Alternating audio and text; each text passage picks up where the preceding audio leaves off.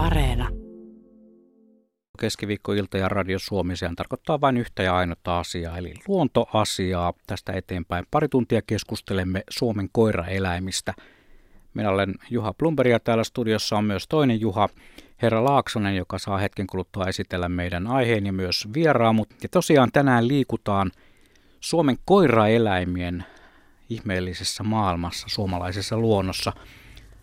Kaima Laaksonen, kerro aiheesta lisää. Mitkä ovat listallamme siis tänään? No listalla on neljä tunnettua lajia ja yksi vähän huonommin tunnettu. Kettu, naali, susi ja supikoira. Siinä on neljän koiraeläimen kopla. Ja ne on monille tuttuja, ainakin lehtien palstolta ja kirjojen kuvista. Niin kuin tiedätte, mutta aika harva niitä on päässyt kuitenkaan kaikkia näkemään. Ja viides laji, kultasakaali. Voi olla, että joku on kiinnostunut siitäkin. Laji on ilmeisesti tulossa pari kertaa vierailukki Suomessa, niin katsotaan, että mitä meidän tohtorivieramme, asiantuntija Paavo Helsted kultasakaalista kertoo. Tervetuloa Paavo. Kiitos, kiitos, kiitos. Lähetykseen. Tämä on ollut tämmöinen sateinen, sateinen päivä Helsingissä. Kevään merkkejä tietysti on jo liikkeellä. Mä ajattelin, että tässä niin kuin yllättäen voisi kumminkin panna pojat heti peliin, sekä Juha Plumberi että Paavo Helstedi. Mikä on viimeinen koiraeläin ja milloin, kun olette havainnut? Mm-hmm. Kumpi aloittaa? No, mä aloitan, koska, koska no se, on, se on niin helppo, kun nyt tosiaan puhutaan näistä koiraeläimistä, ei niistä lemmikkikoirista. Kyllä se on meikäläisellä kettu. Se on helppo sanoa, koska en ole koskaan nähnyt naalia, enkä koskaan ole nähnyt sutta suomalaisessa luonnossa. Niin kettuhan se on. Ja sitten varmaan se seuraava on luonnollisesti supikoira ja senkin viimeksi olen nähnyt tien reunassa auton alle jääneenä. Kumpi sulla paa? Joo, siis ihan viimeisin havainto on kyllä kettu ja se on itse asiassa eiliseltä päivältä, mutta kyllä nämä kaikki on tullut havaittua. Sakaalia ei Suomessa. Mulla on viimeinen havainto, niin mä oon nähnyt supikoiran muutama päivä sitten. Eli tässä oli kuitenkin pieni semmoinen, mä ajattelin, että kaikilla tietysti on kettu, koska se nyt noista on näkyviä talvella, mutta tämä leutotalvi, niin mitäs Paavo luulet, että on, onko supikoirat ollut osa liikkeellä niin kuin etelärannikolla niin ihan läpi talvea vai onko se kuitenkin pikkasen pitää nukkua?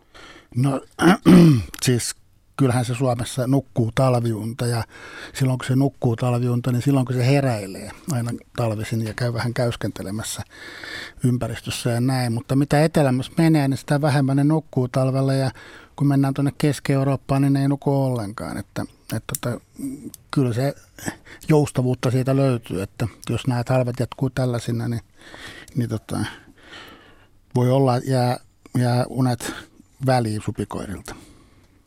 Meille todellakin voi soittaa ja meille voi laittaa viestejä. Muutamia viestejä onkin tullut nimenomaan näiden äsken mainittujen eläinten havaitsemisesta. Tarinoita eläimiin liittyen nimenomaan kettuun, naaliin, suteen ja supikoiraan. Mitä oletko kohdannut, minkälaisia ne tilanteet ovat olleet? Ja tokihan meille voi laittaa myös sähköpostia – radio.suomi.yle.fi, eikä siinä vielä kaikki. Meillä on myös WhatsApp-numero 0401455666. Siihen ei kannata soittaa, mutta siihen voi laittaa viestejä, havaintoja. Ja jos haluaa, niin voi laittaa vaikka kuvankin tulemaan. Meillä on ensimmäinen soittaja jo mukana. Hän on valinnut nuo numerot 0203176600 ja hän on JP Tuusulasta. Terve JP. Terve, terve. Niin, minkälaista tarinaa ja mistä eläimestä, millä aloitetaan? No lähdetään nyt alkuun vaikka tuolla ketulla. Kettu, semmoinen kiva, kiva juttu mulle sattui tuossa, mä oon tuossa Pasilanmäen duunissa ja tota, parkkihallista nousi ylös ja tota, avasin oven, ulko ja kello oli aamu siellä pikkusen yli viisi ja tota, oven edessä nuin kaksi metriä maksimissa oli matka, niin seiso kettu häntä suorana ja toinen oli häntä suorana, niin tuommoinen sitikanisen suussa.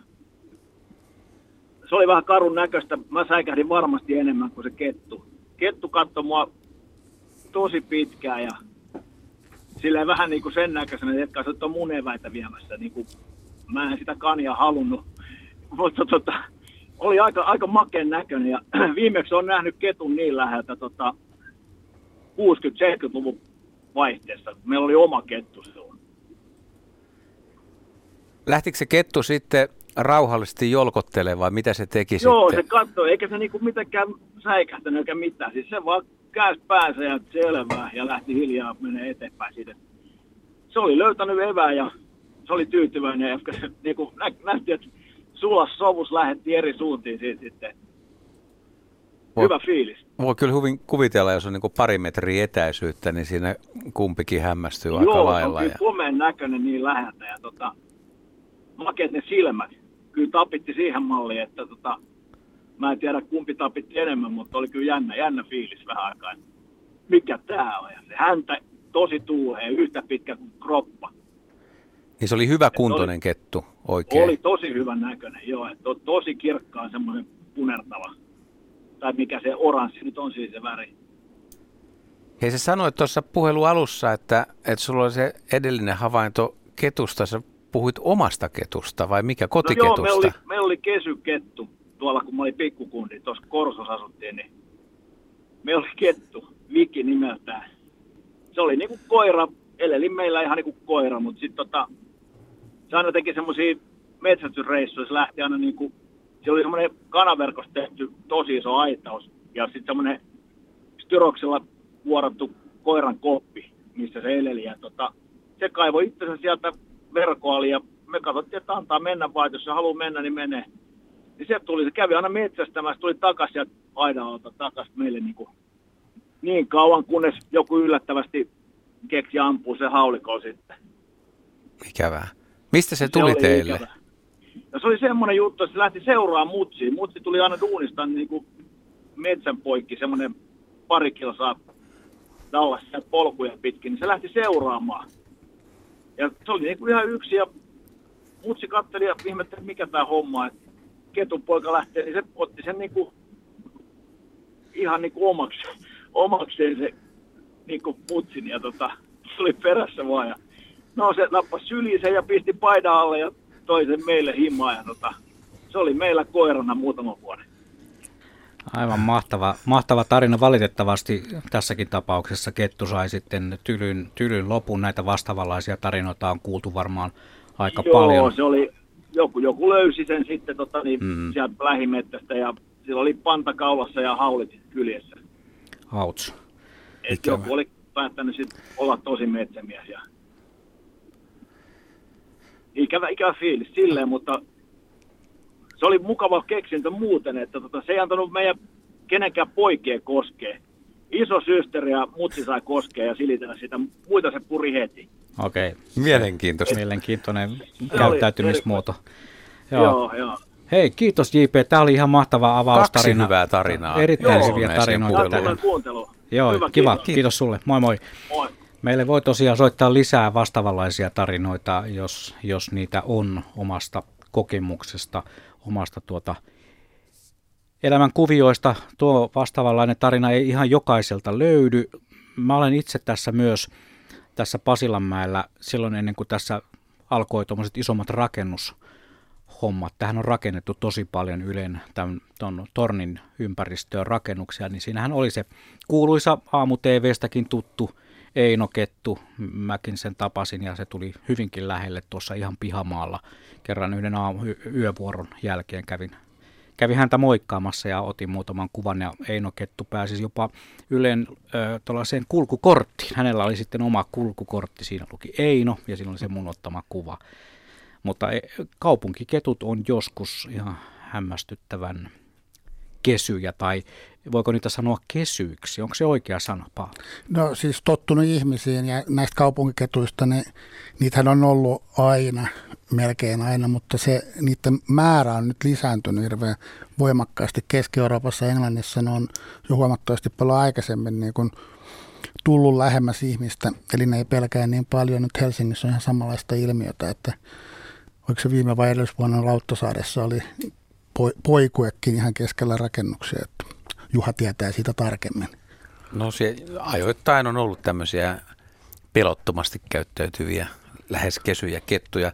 Mä haluaisin kysyä vielä tuon JPn soitosta, kun siellä on ollut tämmöinen kotikettu, mikä on ollut, ollut poikaisin, niin mikä toi kesyyntymissysteemi sitten tuommoisessa maalaisketussa tai luuletko sä, että ihmisillä on ollut paljon kettuja tai ne on ottanut kettuja No siis kettu, kettu niin kuin monet näistä koiraeläimistä oikeastaan kaikki ne on aika opportunistisia, eli jos ne saa jostain ravintoa sun muuta hoitoa, niin, niin kyllä ne ää, rupeaa varsinkin pennusta sit luottaa ihmiseen, että et tota, ihan varmasti on. Venäjällä aikoinaan ne halusi tehdä tar- niin kuin tutkimusta aiheesta ja ne tarhas kettuja sillä että ne valitsee aina kaikkein rauhallisimmat ja kesyimmät ja muutamassa sukupolvesta niistä tuli yhtä kesyjä kuin koirat. Tosin siinä oli semmoinen kesyyteen liittyvä tämmöinen geeni, eli se, se mitä kesymmäksi eläin tulee, niin sitä enemmän se vaikuttaa tietty geeni siinä, joka on lähellä toista geeniä, mikä aiheuttaa sen kirjavan värityksen. Eli kaikki näin domestikoituneilla eläimillä on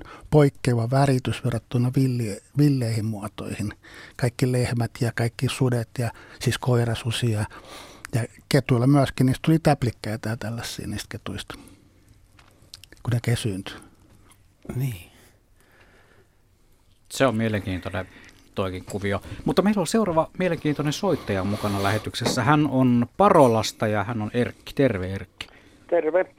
No niin, ole hyvä. Joo, meillä, on, meillä oli pilkkikilpailut viime torstaina tuolla Vanajavellä ja, ja tuota, yksi kaveri sitten huomasi, että Saarenrannasta niin tulee kettu ja ruvettiin kattelee ja se tuli meitä ja oli kolme kaveria siinä 50 metrin suurin piirtein välein siinä. Ja, niin oltiin saatu niitä särkiä, kun meillä kävi vaan aavenet kilpailukalaksi. Niin meillä oli härkiä aika paljon siinä jäällä, mitä lokit sitten to, haki. Ja, niin kettu tuli sieltä saaren rannasta. Ja, niin on 300 metriä sen saaren rantaa. Ja, niin se tuli siihen ihan, ihan kahden ja puolen metrin päähän. Ja tota, mä sitten otin yhden, mulla oli särki siinä ihan avannon vieressä ja mä nousin ylös siitä pallilta ja heitin sen, ei se ollut moksiskaan, se vaan otti sen siitä ja se on hauska juttu, kun se tota, yritti kolmeen särkeä suuhun. Se sai kaksi suuhun, niin yksi aina tippuu.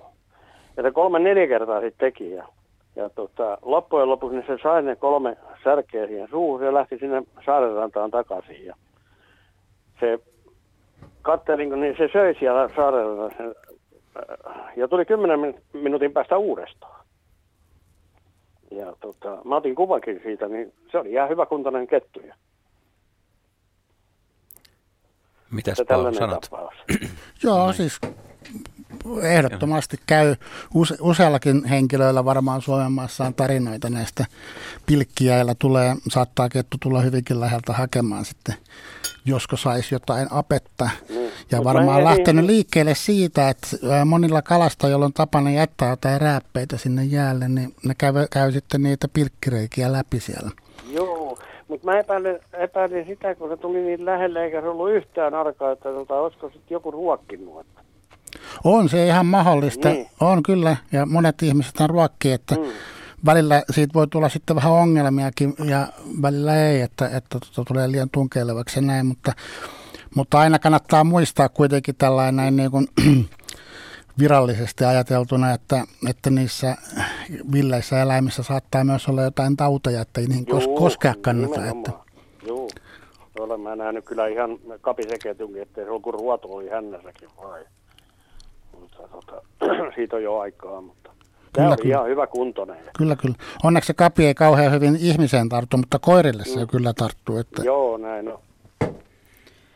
Joo, että tämmöinen tapaus tällä kertaa. Hyvä, kiitoksia Joo. Erkki tarinasta. Kiitos. Moi moi. Moi. Täältä muuten tulikin tervehdys Kittilästä. Meillä ruokitaan päivittäin kahta kettua, jotka joka ilta tulevat syömään samaan paikkaan noin viiden metrin päähän.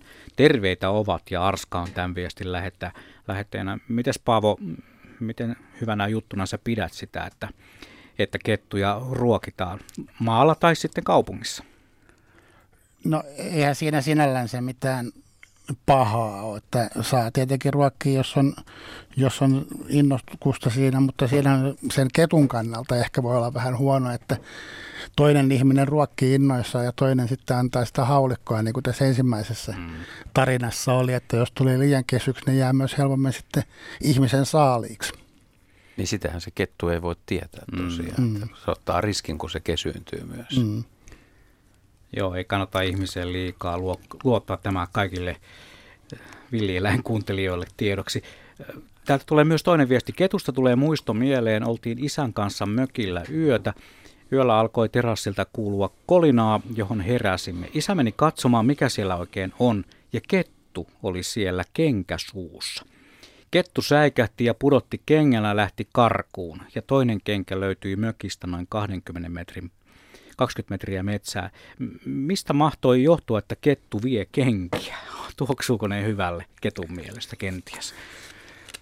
Nyt muuta? on vaikea kysymys. Sillä tiedän, että jotkut koirat on hyvin persoja kenkien perään ja olen monesti miettinyt, että mistä se johtuu. Ja saattaa olla, että siinä on jotain tiettyjä hyviä tuoksuja sun muita, mutta, mutta ei varmaan ainakaan nälkäänsä sitä ole kyllä yrittänyt vielä. En ainakaan usko, vaikka olisi nahkakengästä kysymys. Mm.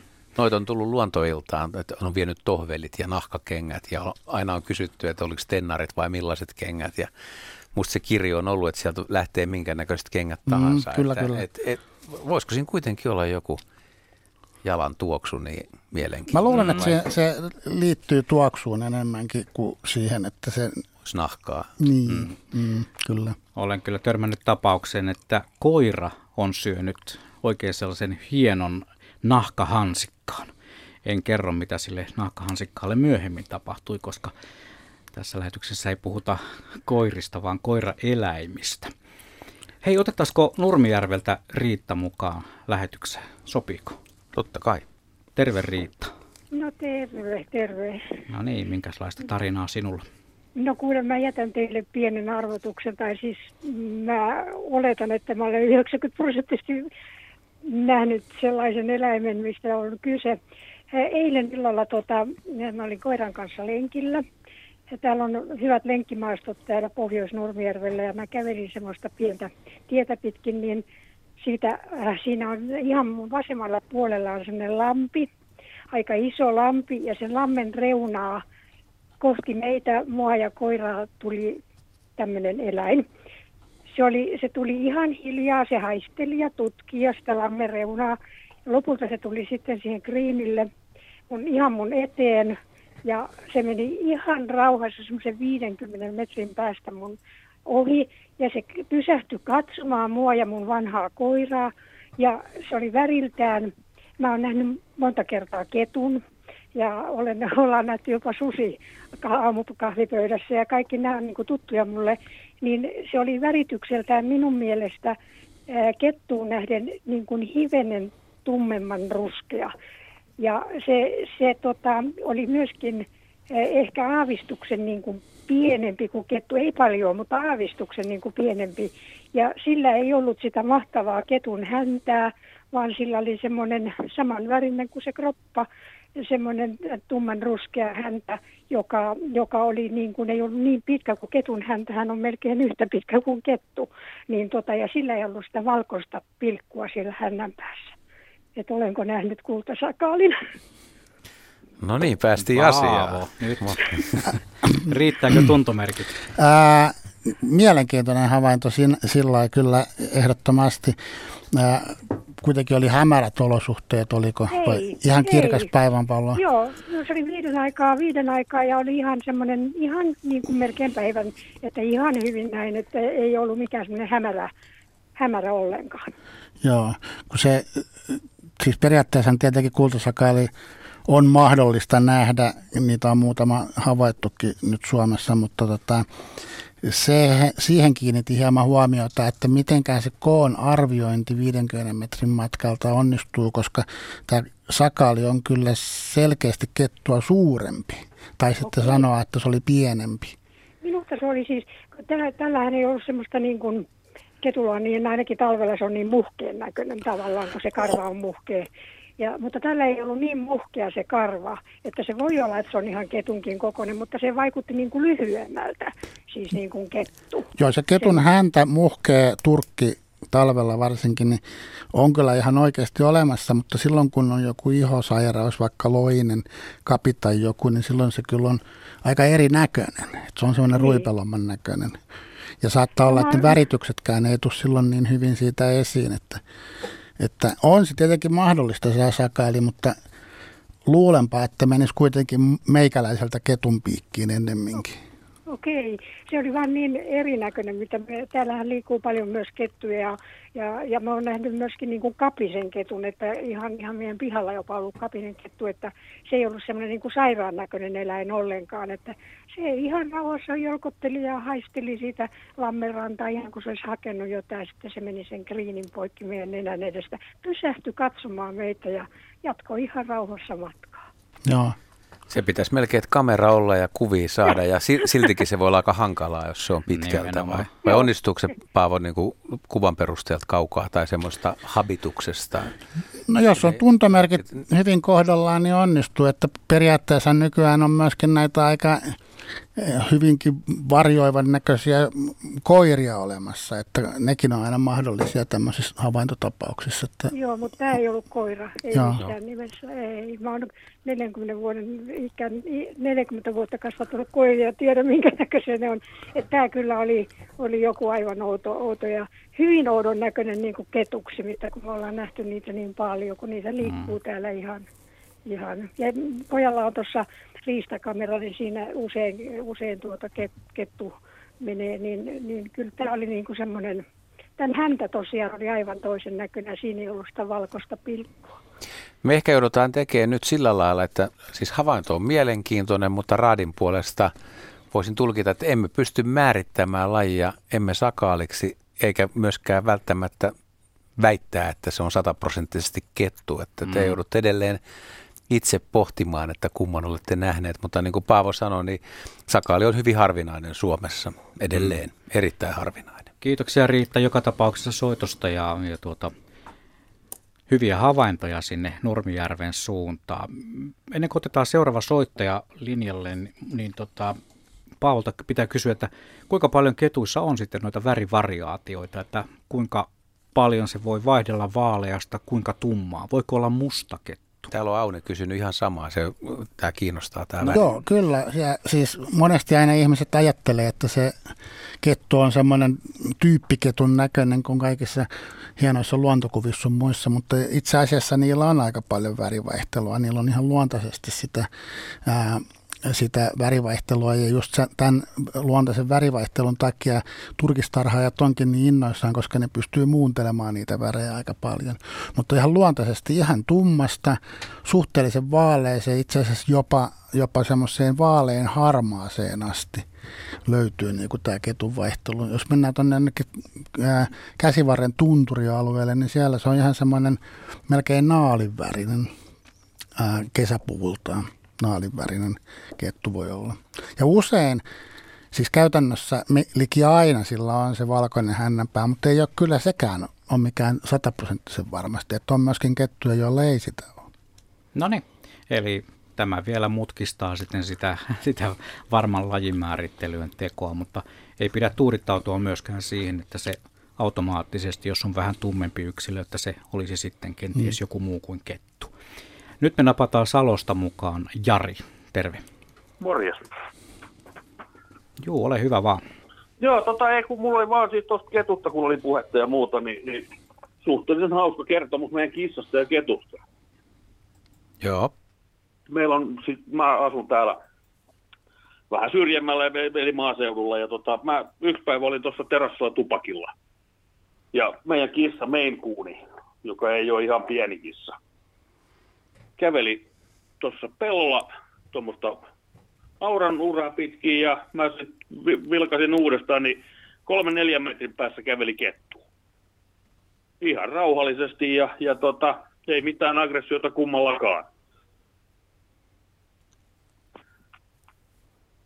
Niin, no. mitä siinä rähisemään? Luontokappaleet katselivat toisiaan. Niin, siis... Joo, sinä, siis sinänsä niin kuin hupasee vaan ja No mä sitten tietysti hätäpäissä, niin mä ajattelin, että mitäköhän tästä tulee, paukutin käsiä, niin muutaman kerran kettu vilkas muja lähti. Vaimonekin seuraavana päivänä saman tilanteeseen, sama kissa ja sama kettu. Kävelivät uudestaan peräkkäin viereisissä urissa ja ihan rauhassa. Hmm. Ja mulle tuli vaan se mieleen, että eikö tuommoinen kissa sitten kuulu ketun tota, ravintoketjuun tai mikä siinä on? Kyllä, siis on, on ihan todistettavia tapauksia siitä, että kettu on syönyt kissan ja näin, mutta ei välttämättä aina ja ylipäätään – petoeläimillä on aina pieni riski yrittää saalistaa toista petoeläintä, eli kissa ei ole kyllä mikään ihan helpoimmasta päästä oleva vastustaja sillä että jos miettii samankokoista jänistä, niin se on ihan eri luokkaa se kissa kuitenkin petoeläimenä. Et mä ainakin itse näkisin tässä enemmänkin sen, että on kysymys nuoresta ketusta, joka haluaa nähdä mielenkiintoisen kaverin ja voi olla, että tappelu siitä tulisi loppujen lopuksi, kun pääsisi kontaktiin, mutta muuten vaan uteliaisuutta tulee katsomaan, että mikä täällä liikkuu. No se mullekin tuli mieleen, koska siinä ei kumpikaan siis niin kuin, no toki ne nyt oli toi Menkuuni, niin meidän, meidänkin kolli, niin se on, se on melkein sen ketun kokonen, että, että siinä nyt on vähän raju, raju tota vastustakin tietysti. Varmasti. Mutta että tota, mutta just se, että sit, sit kun on, no, siis se on, ne on nähty pariin kolmeen kertaa tossa, että niistä on niinku tavallaan tullut kavereita. Onko tämmöinen mahdollista? On, on. Ja kyllähän maailmalla on useitakin tapauksia, missä lajien välisiä ystävyyksiä on pystytty todentamaan ihan niin kuin... Mutta ei sentään taida risteytyä.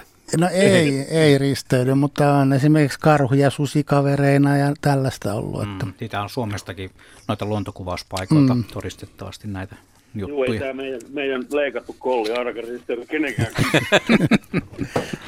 Se olisi melkoinen ihme.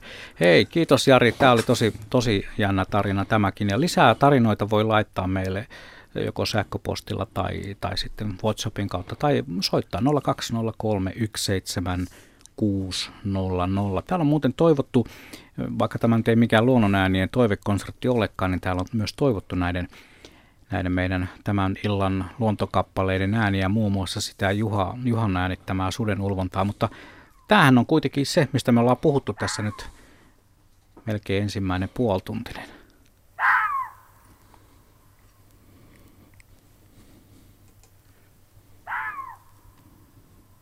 Ketulla on monenlaisia ääniä ja Paavo, sulla on kokemusta sellaisesta siitä pahimmasta äänestä. Miksi sä kutsuitkaan sitä?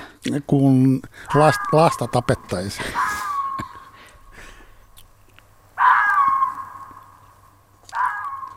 Tämä on nimittäin tämän tyyppinen ääni, mikä nyt tässä kuului, niin olin Inarijärvellä tutkimushommissa ja, ja Teltassa saaressa ja naapurisaaresta rupesi sitten kettu huutamaan t- vähän tämän tyyppistä ääntä ja se siellä yksinäisenä keskellä isoa järveä, niin voi tuntua hieman tota, aavemaiselta. Mm, tuliko mieleen 112 numeroiden valitseminen? No kyllä vähän harkitsi sitä, jos kenttää olisi ollut. Nimenomaan. Joo, Joo. kettu varmaan niin kuin näistäkin alun puheluista voi päätellä, niin aika lailla, lailla kiinnostaa ihmisiä. Ihmiset pääsee näkemään, että se ei ole niin harvinainen ja myös ilahduttavasti välillä myös päivällä liikkeellä, niin havaintoja tulee kaikenlaisia.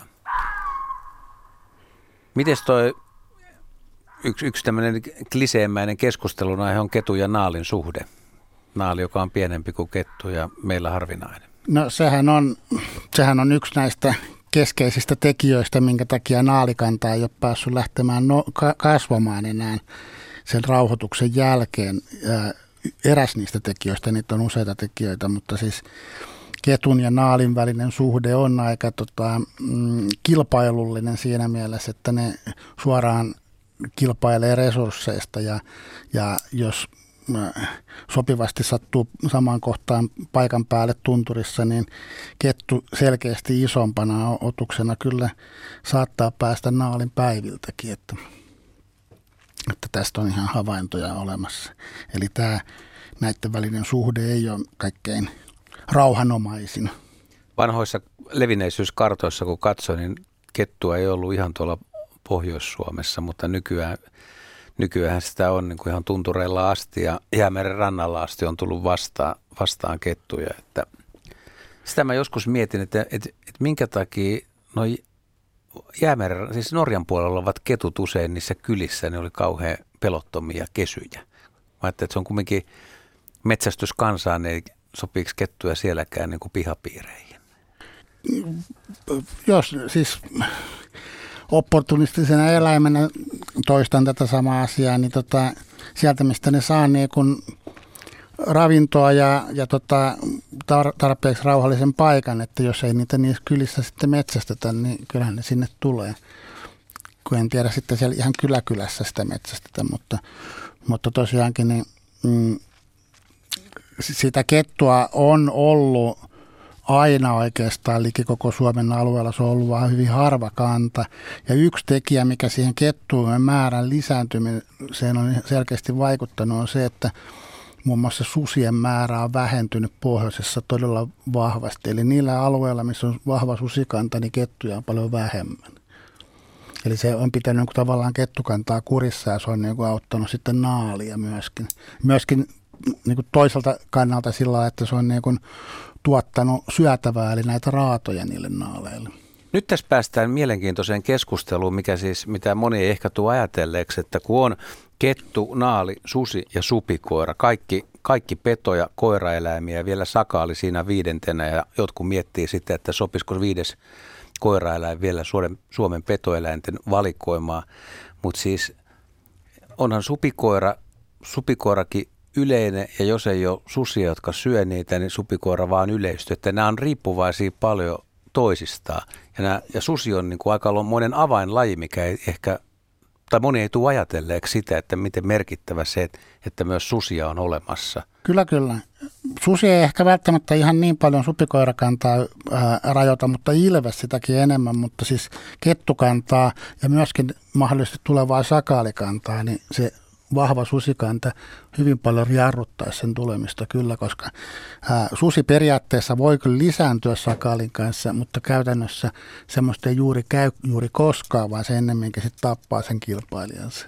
Mutta jos menee vielä sinne pohjoiseen ja siellä ei ole susia, ei ole raatoja, niin naalille ei ole sellaista raatoruokaa tarjolla, eli ei ole haaskoja. Nimenomaan talvella. Talvella, talvella. se on iso ongelma. Kesällä ei. Kesällä niillä on sitten myyriä ja sopuleita, mitä ne saa ravinnokseen, mahdollisesti lintuja, linnunpesiä sun muita, nehän on kaikki ruokasi. Kuitenkin erikoistunut myyräravintoa nimenomaan naali. Mutta talven yli selviytyminen niin tarvii niitä niitä mm, iso, isompien petojen jättämiä rippeitä. Ihan samalla lailla kuin arktiset naalit seuraa jääkarhoja ja syö niiden hyl- hylkeiden jämiä, mitä sinne on jäänyt jäljelle, niin nämä fendoskanniset naalit on seurannut susia ja syönyt sitten mitä jää porosta tai hirvestä jäljelle ja selviytynyt sillä talven yli. Mutta jos ei ole isoja petoja, jotka tuottaa raatoja tai näitä, niin onko ainoa mahdollisuus että ihminen ruokkii, että siellä on keino ruokintaa, että naali pystyy selviämään pohjoisen talvesta. Joo, se on, on. Ja toinen juttuhan siinä on se, että äh, byrokratia ei kannattaisi aina haukkua, mutta byrokratian takia myöskin esimerkiksi äh, tämä porojen teurastus siellä tunturissa on kielletty, vaan ne nykyään viedään hienoihin laitoksiin teurastettaviksi. Niin siitäkin aikoinaan tuli aika paljon ravintoa, kun nämä paikalliset poromiehet teurasti niitä poroja, niin sinne jää aina jotain syötävää naaleillekin. Otetaan vielä yksi viesti, joka on tullut kuuntelijalta. Ja toki niitä naalihavaintoja, jos niitä nyt sattuisi jollakin kuuntelijalla olemaan, niin mielellään kuulisimme Joo, sellaisia. mielenkiintoista. Niin, nimenomaan, kun se on sen verran harvinainen. Mutta otetaan vielä yksi kettujuttu. Tämä tulee Turusta. Mukavia nuo city-ketut. Viitisin vuotta sitten joskus ilta yhdeksän aikaan kävelin Turussa tuomiokirkkosillan tienoilta kohti pääkirjastoa. Ihmisiä oli vielä paljon liikkeellä. Muutaman kymmenen metrin päässä huomasin vastaani rauhallisesti jolkottelevan koiran, joka koiramaisesti ainan välillä nuukipuiden ja lyhtypylväiden kärkiä. Ajattelin, että kyseessä on joidenkin juuri ohikulkeneiden ihmisten koira, joka ilman talutushihnaa seuraa perässä. Vasta kun otus tuli kohdalle, Huomasin, että kyseessä on kettu. Kettu vilkaisi välinpitämättömästi meikäläistä ja jatkoi jolkotteluaan kohti tuomiokirkkosiltaa. Mielestäni hauskaa oli se, että ketto kulki koko ajan kivettyä, valaistua jalankulkuväylää, jossa oli ihmisetkin, ei siis aivan vierellä olevaa Aurajokeen viettävää nurmikenttää, tällaisen viestin laittoi Timo Turusta. Tämä oli aika mainio tarina siitä, kuinka tuollainen sitikettu, urbaanikettu voi olla hyvinkin siihen kaupunkiin sopeutunut. Käyttää ihan normaalisti jalankulkuväylää niin kuin ja varmaan osaa mennä liikennevaloistakin oikealla värillä. kyllä varmaan. Kyllä varmaan ja ainakin pääkaupunkiseudulla niin niiden vahvaan lisääntymiseen, samoin kuin joidenkin tiettyjen petolintujen lisääntymiseen on varmaan vaikuttanut kanikanta myöskin, että, ää, että, että, että silläkin on merkitystä, että niillä on ravintoa siellä. Niin toihan voi olla mielenkiintoinen, että tuossa oli muutaman vuoden kaneja paljon vähemmän Helsingissä kuin virus tappoi ne. Niin kuitenkin oli kettuja, tietysti ketutkin varmaan vähän väheni, kun oli vähemmän kaneja, mutta se ketun saalistuspaine on voinut kohdistua esimerkiksi fasaaneihin tai muihin. Tai rottiin. Rottiin, mikä taas on hyvä puoli. Rottia on kaupungissa niin. kauhean paljon ja, ja itse asiassa tarttisi sellaisia petoja tänne kaupunkialueellekin, mitkä sitten vähän rajoittaisi sitä rottakannan lisääntymistä. Kuten mitä ketun lisäksi? No, Ai kultasakaali. Niin, tai jotain tiettyjä näätäeläimiä esimerkiksi. Nehän pystyy hyvin ää, käyttämään sitten rottia ravinnokseen myöskin. Hilleri, joka on melkein hävinnyt Suomesta, niin mm. nyt ei mennään näätäeläimiin tai koirailta, niin ei puhuta sen enempää, mutta mm. tuossa on esimerkiksi erittäin tehokas rotametsästäjä. Jep, nyt me otamme Kirkkonummelta lähetykseen mukaan Kaijan. Terve Kaija. No moi. Mulla on hyvä sukunimi. No mä huomasin, että kun soittajan nimi on Kettunen, niin ajattelin, että onkohan meillä vielä kettuasiaa luvassa, no, vaan kuinka sitten kävikään? Mun asiani on supikoira. Mulla, mä asun Kirkkonummella ja mulla on mökkipaikka niin tota, Siuntion puolella, 20 kilsaa kotoa. Ja, ja tota, sitten mulla on aika massiiviset linturuokinnat. Tämä juttu, tämä su, supikoiran pennun näkeminen on ehkä neljä 5 vuotta sitten tapahtunut. Ja mä tota, näin, että siinä mun naapurin ja minun välisessä ojassa kulki iso, niin kuin aikuinen su, äh, supikoira. Aina silloin tällöin sehän kulkee hirveän rauhallisesti. Sillä ikään kuin se ei noteraisi ihmistä ollenkaan. Ja voi olla, että se asusteli siellä naapurin puolen jonkun vajan alla, tai en mä tiedä mistä se aisuu. No kuitenkin mä sitten kerran menin taas mökille useasti lintuja syöttämään, niin, niin tota, no nyt kun mulla oli nyt massiivinen tämä ruokinta, niin maahan tippuu aina jotain linnunruokaa, maapähkinää, aurinkukan siementä ja sitten mulla on niitä rasopötköjä, että sieltäkin voi tippua aina palasiakin suorastaan. Niin tota, Siinä oli semmoinen pystykorvan pikkusen ko, niin koiran näköinen, ihana, tota, mä, mä luulen, että se on supikoira. Sillä oli pystyt korvat ja kippura häntä ja harmaa. Ja kyllä mä pääsin sitä kolmen metrin lähelle, kun mä tietysti sitten kuljin hiljaa, kun mä näin, että siellä on joku eläin. Ja sekin poistui tosi rauhallisesti. Ja se meni samaan suuntaan kuin tämä iso supikin oli aina mennyt, tai supikoira, joo. Joo, mihinkäs aikaa vuodesta tämä oli? Tämä on tota, ollut kevät-talvea.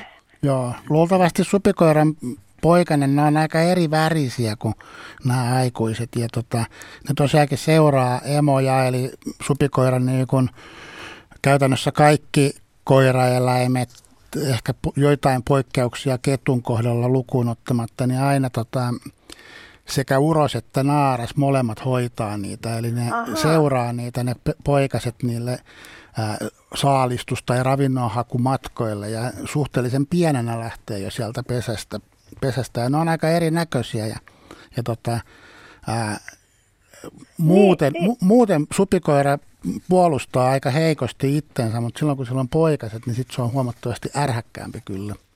Niin tässähän ei ollut niin kuin emoa mukana. Tai, se oli varmaan tai... jossain lähellä, mä ainakin uskoisin näin. Niin, se on, sen täytön, ja sitten tota, koska se, hän kulki ikään kuin sitten varmaan sitä reittiä, jos on joskus kulkenut emonsa kanssa. Hmm. Näin mä oletin. Joka kun ne pystyy haistamaan sen oman reitin ja myöskin jos se emo on mennyt siitä aikaisemmin, ne pystyy haistamaan sen. Ja sen lisäksi niillä on myöskin erilaisia ääniä, millä ne kommunikoi hmm. toistensa kanssa, että täysin pimeässä paikassakin äh, ne poikaset tietää, missä se emo on, kun se päästelee semmoista pientä ääntä siitä Joo. koko aika. No montaks pentua näillä supikoirilla on sitten? No se vaihtelee, vaihtelee hirveästi sen mukaan, että minkälainen ravintotilanne on, mutta se on semmoinen ja suurimmat poikuet on ollut jopa 14 ja sitten Aa. pienimmillään yksi. Mutta tota keskimäärin niitä on varmaan joku 4-5 keskimäärin. Niin, mm, niin, niin kuin koirilla. niin suurin piirtein niin kuin koirillakin. Koiraeläinhän se on tosiaan aika niin. erilainen ja geneettisesti aika kaukana näistä muista mm. koiraeläimistä. Mutta mut tota, eikö poikaset synny usein toukokuun loppupuolella? Tehän sanoitte, että tämä oli kevät-talvelta tämä tapahtuma, niin onko tässä niin kuin no, vuoden... en mä nyt ihan tarkkaan muista, mutta kuitenkin, että ei ollut mikään kylmä, kylmä sää ollenkaan. Että, että tota, mutta kuitenkin semmoinen talvi oli, että oli lunta. Kyllä lunta oli silloin vielä. Ja maassa. Ihan reippaasti lunta vai? Ei, ei, ei, ei, ei. Ei mitään kinoksia, ei.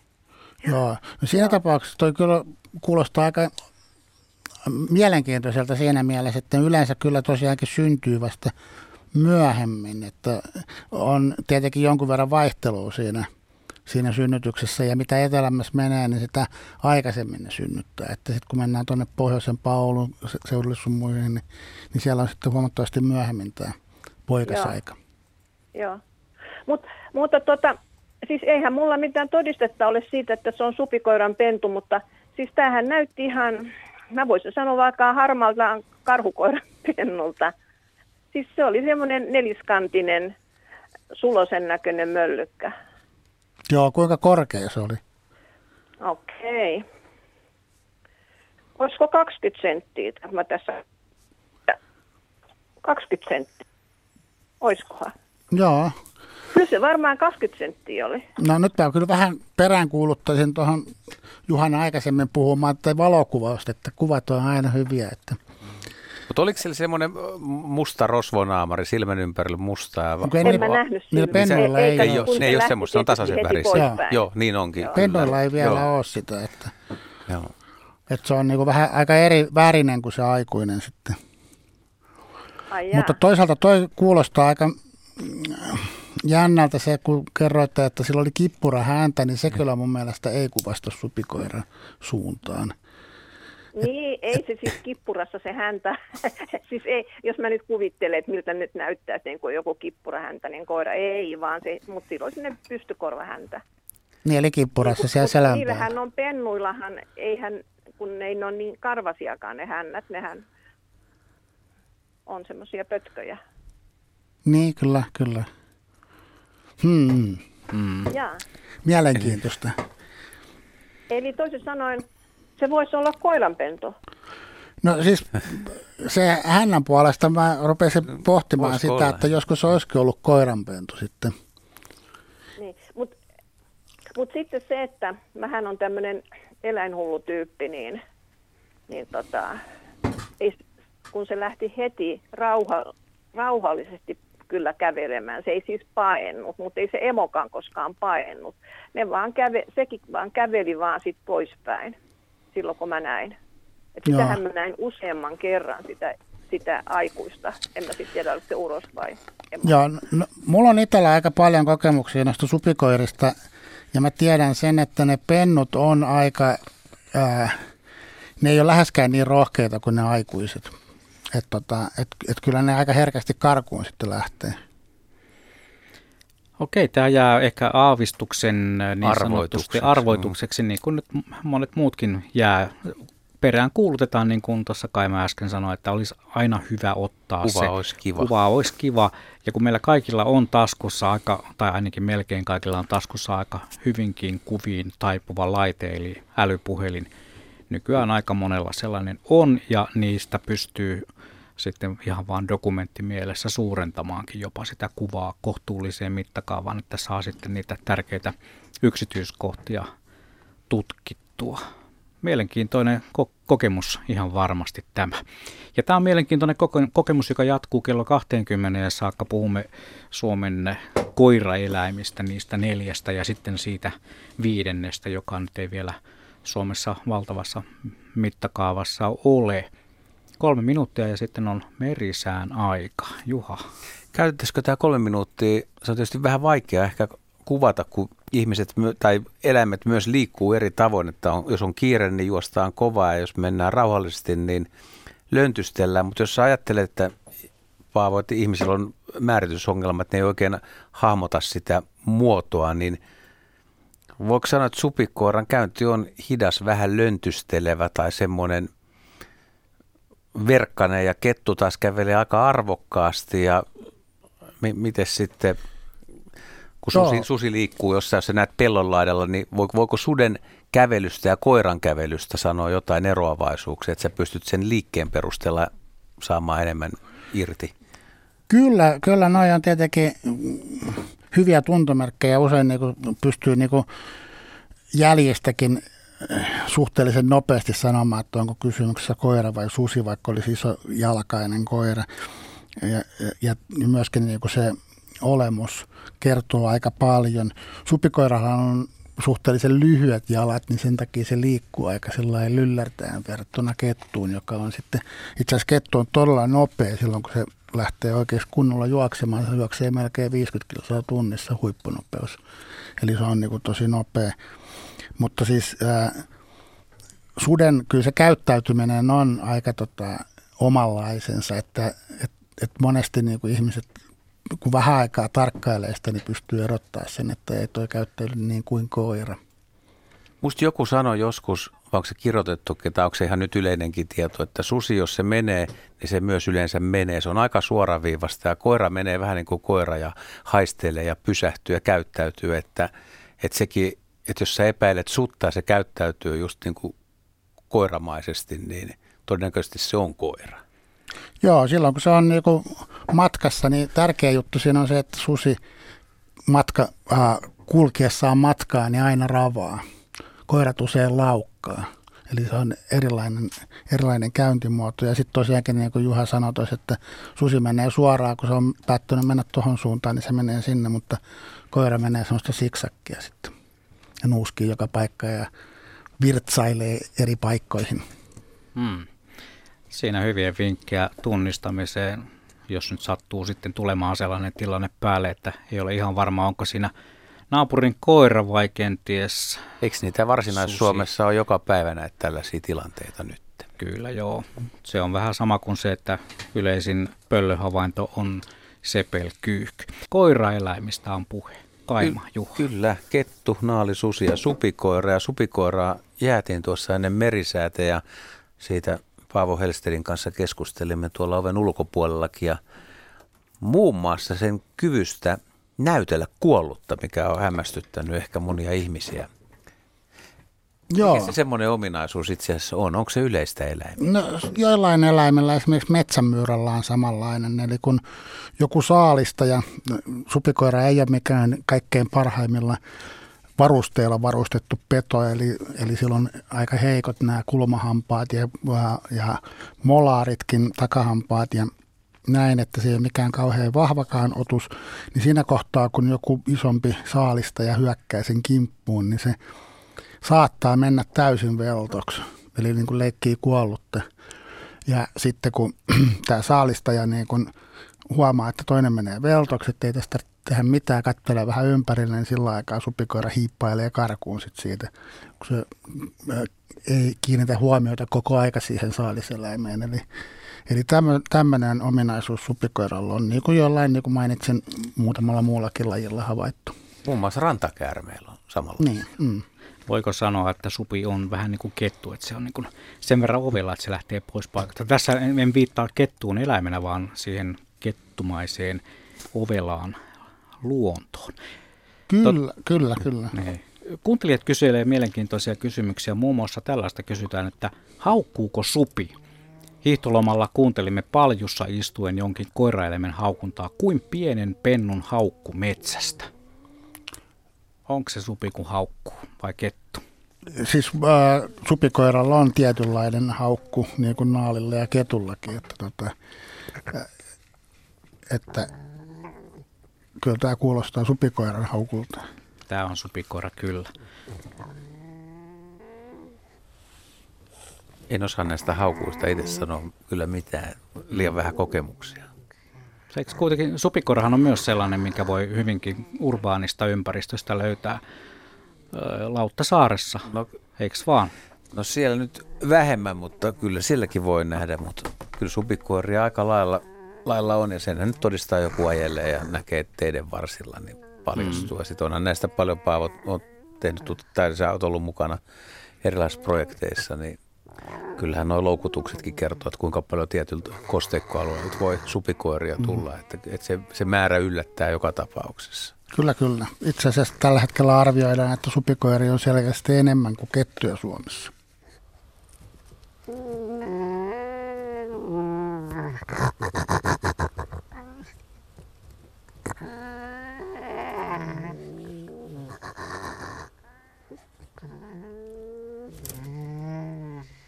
Jatketaan siitä, mihin jäätiin supikoiran ärinään.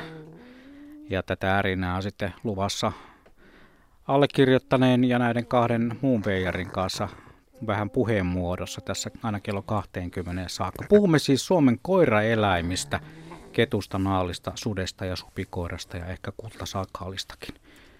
Minä olen Juha Plumberg ja täällä toinen Juha on sukunimeltään Laaksonen ja saat kertoa vielä lisää speksejä tästä illasta. Ja Niille si- kuuntelijoille, jotka ovat tässä vaiheessa tulleet mukaan, anteeksi. Niin, tervetuloa vaan lähetykseen kaikille ja myös niille, jotka kuuntelivat tuon ensimmäisen tunnin. Aika kettupitoinen se taisi olla, kääntyi sitten supikoira voitoksi loppupuolella ja asiantuntijana meillä on Paavo Helster.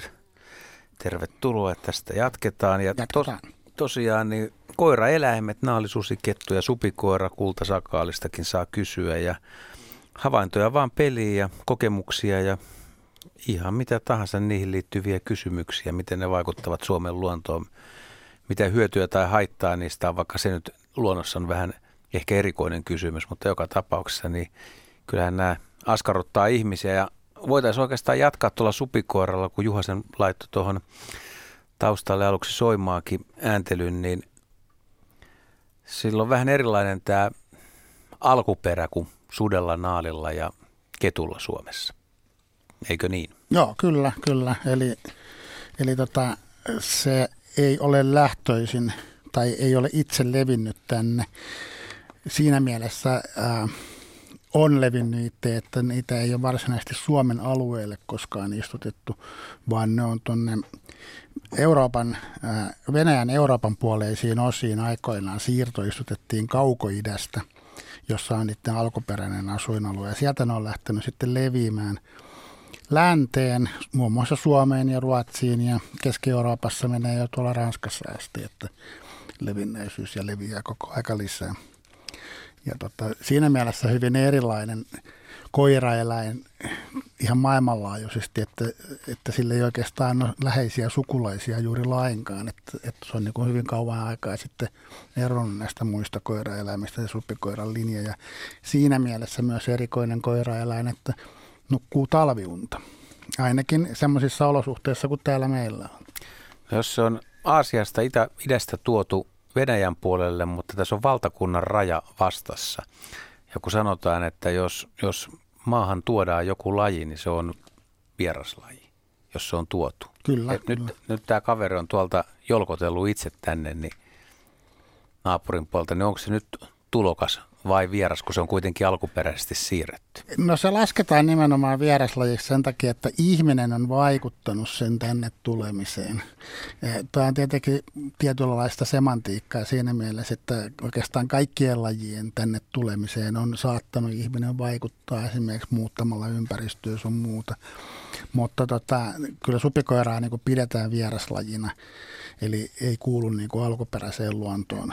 Ja sitten esimerkiksi tämä sakaali, mistä on nyt tullut puhetta, niin, niin tota, se taas on, on tota luokiteltu tulokaslajiksi, eli se on itse omin jaloin tänne tullut ja silloin, silloin sillä on erilainen lain turvaama suoja tässä ihmisten yhteiskunnassa verrattuna tämmöiseen vieraslajiin.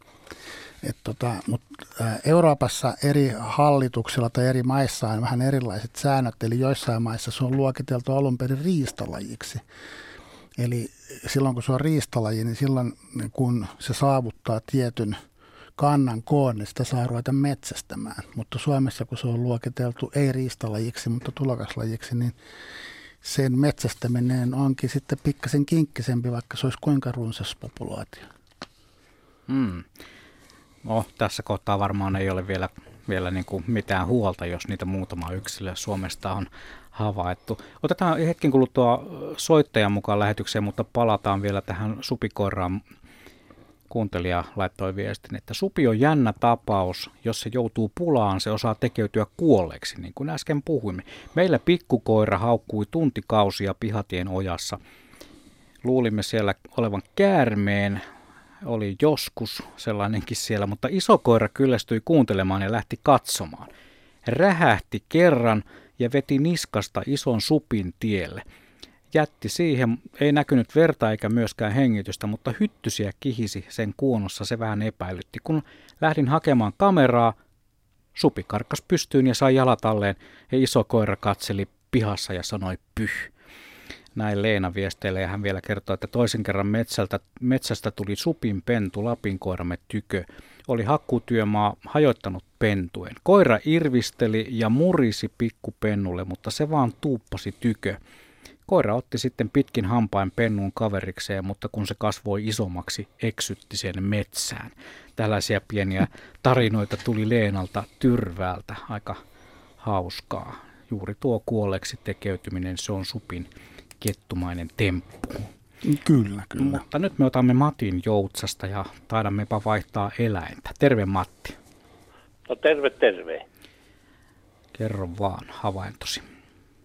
Joo, mä tuota Leivomäellä nykyisin asun ja joku vuosi takaperin mä näin suen, suen tuossa nelostiellä tuonne Leivomäelle päin. Niin mentiin, mä vein koiria ulkoilut, ulkoiluttamaan ja, ja tuota, susi juoksi sitä saameni päässä minun auto eestä mitään. Mutta, mutta toisinkin kerran nähnyt niin mielenkiintoisempi, niin tämä tapahtuu vuonna 1988. Mä olin Kokkolassa ja muutettiin omakotitaloon, ostanut omakotitalon ja vietiin tavaroita sitten henkilöautolla.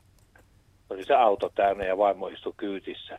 Niin tuota, semmoinen tie, joka vie tuota se Kokkola keskustaa lähelle asemaa. Siellä oli semmoinen marketti, iso marketti ja tuota, se radan toisella puolella. Niin tuota, meitä vastaan tuli mummo potkukelekalla, se oli kevättä, ja tuota 50-100 metriä, niin sen jäljessä juoksi susi. Se oli ihan rauhallisesti jolkutteli siinä. Häntä roikkuu alaspäin. Semmonen. Mm-hmm. Siinä kävi vielä, sillä vaimohan ei meinannut sitä uskoa, että se oli susi, mutta päivä pari sen jälkeen niin oli Keski-Pohjanmaan lehti, mikä on siellä Kokkolan seulla. Siitä kerrottiin, että siitä oli suen jälkiä jo löytynyt sieltä marketin piasta roskakorin vierestä. Jo oikein määritetty. Jaa. Se tuli, tuli sieltä päin justiin, kilometrin päässä. Miten sinun tuttavapiirissä suhtaudutaan susiin? Onko hyväksytty eläin vai Joo, Vähän siinä- kuka, kukaan hävittämässä ja mä oon harrastanut vuosikymmeniä luonnonvalokuvasta. Minä ainakaan vastusta, että eikä se minusta mikään hirviä peto ole.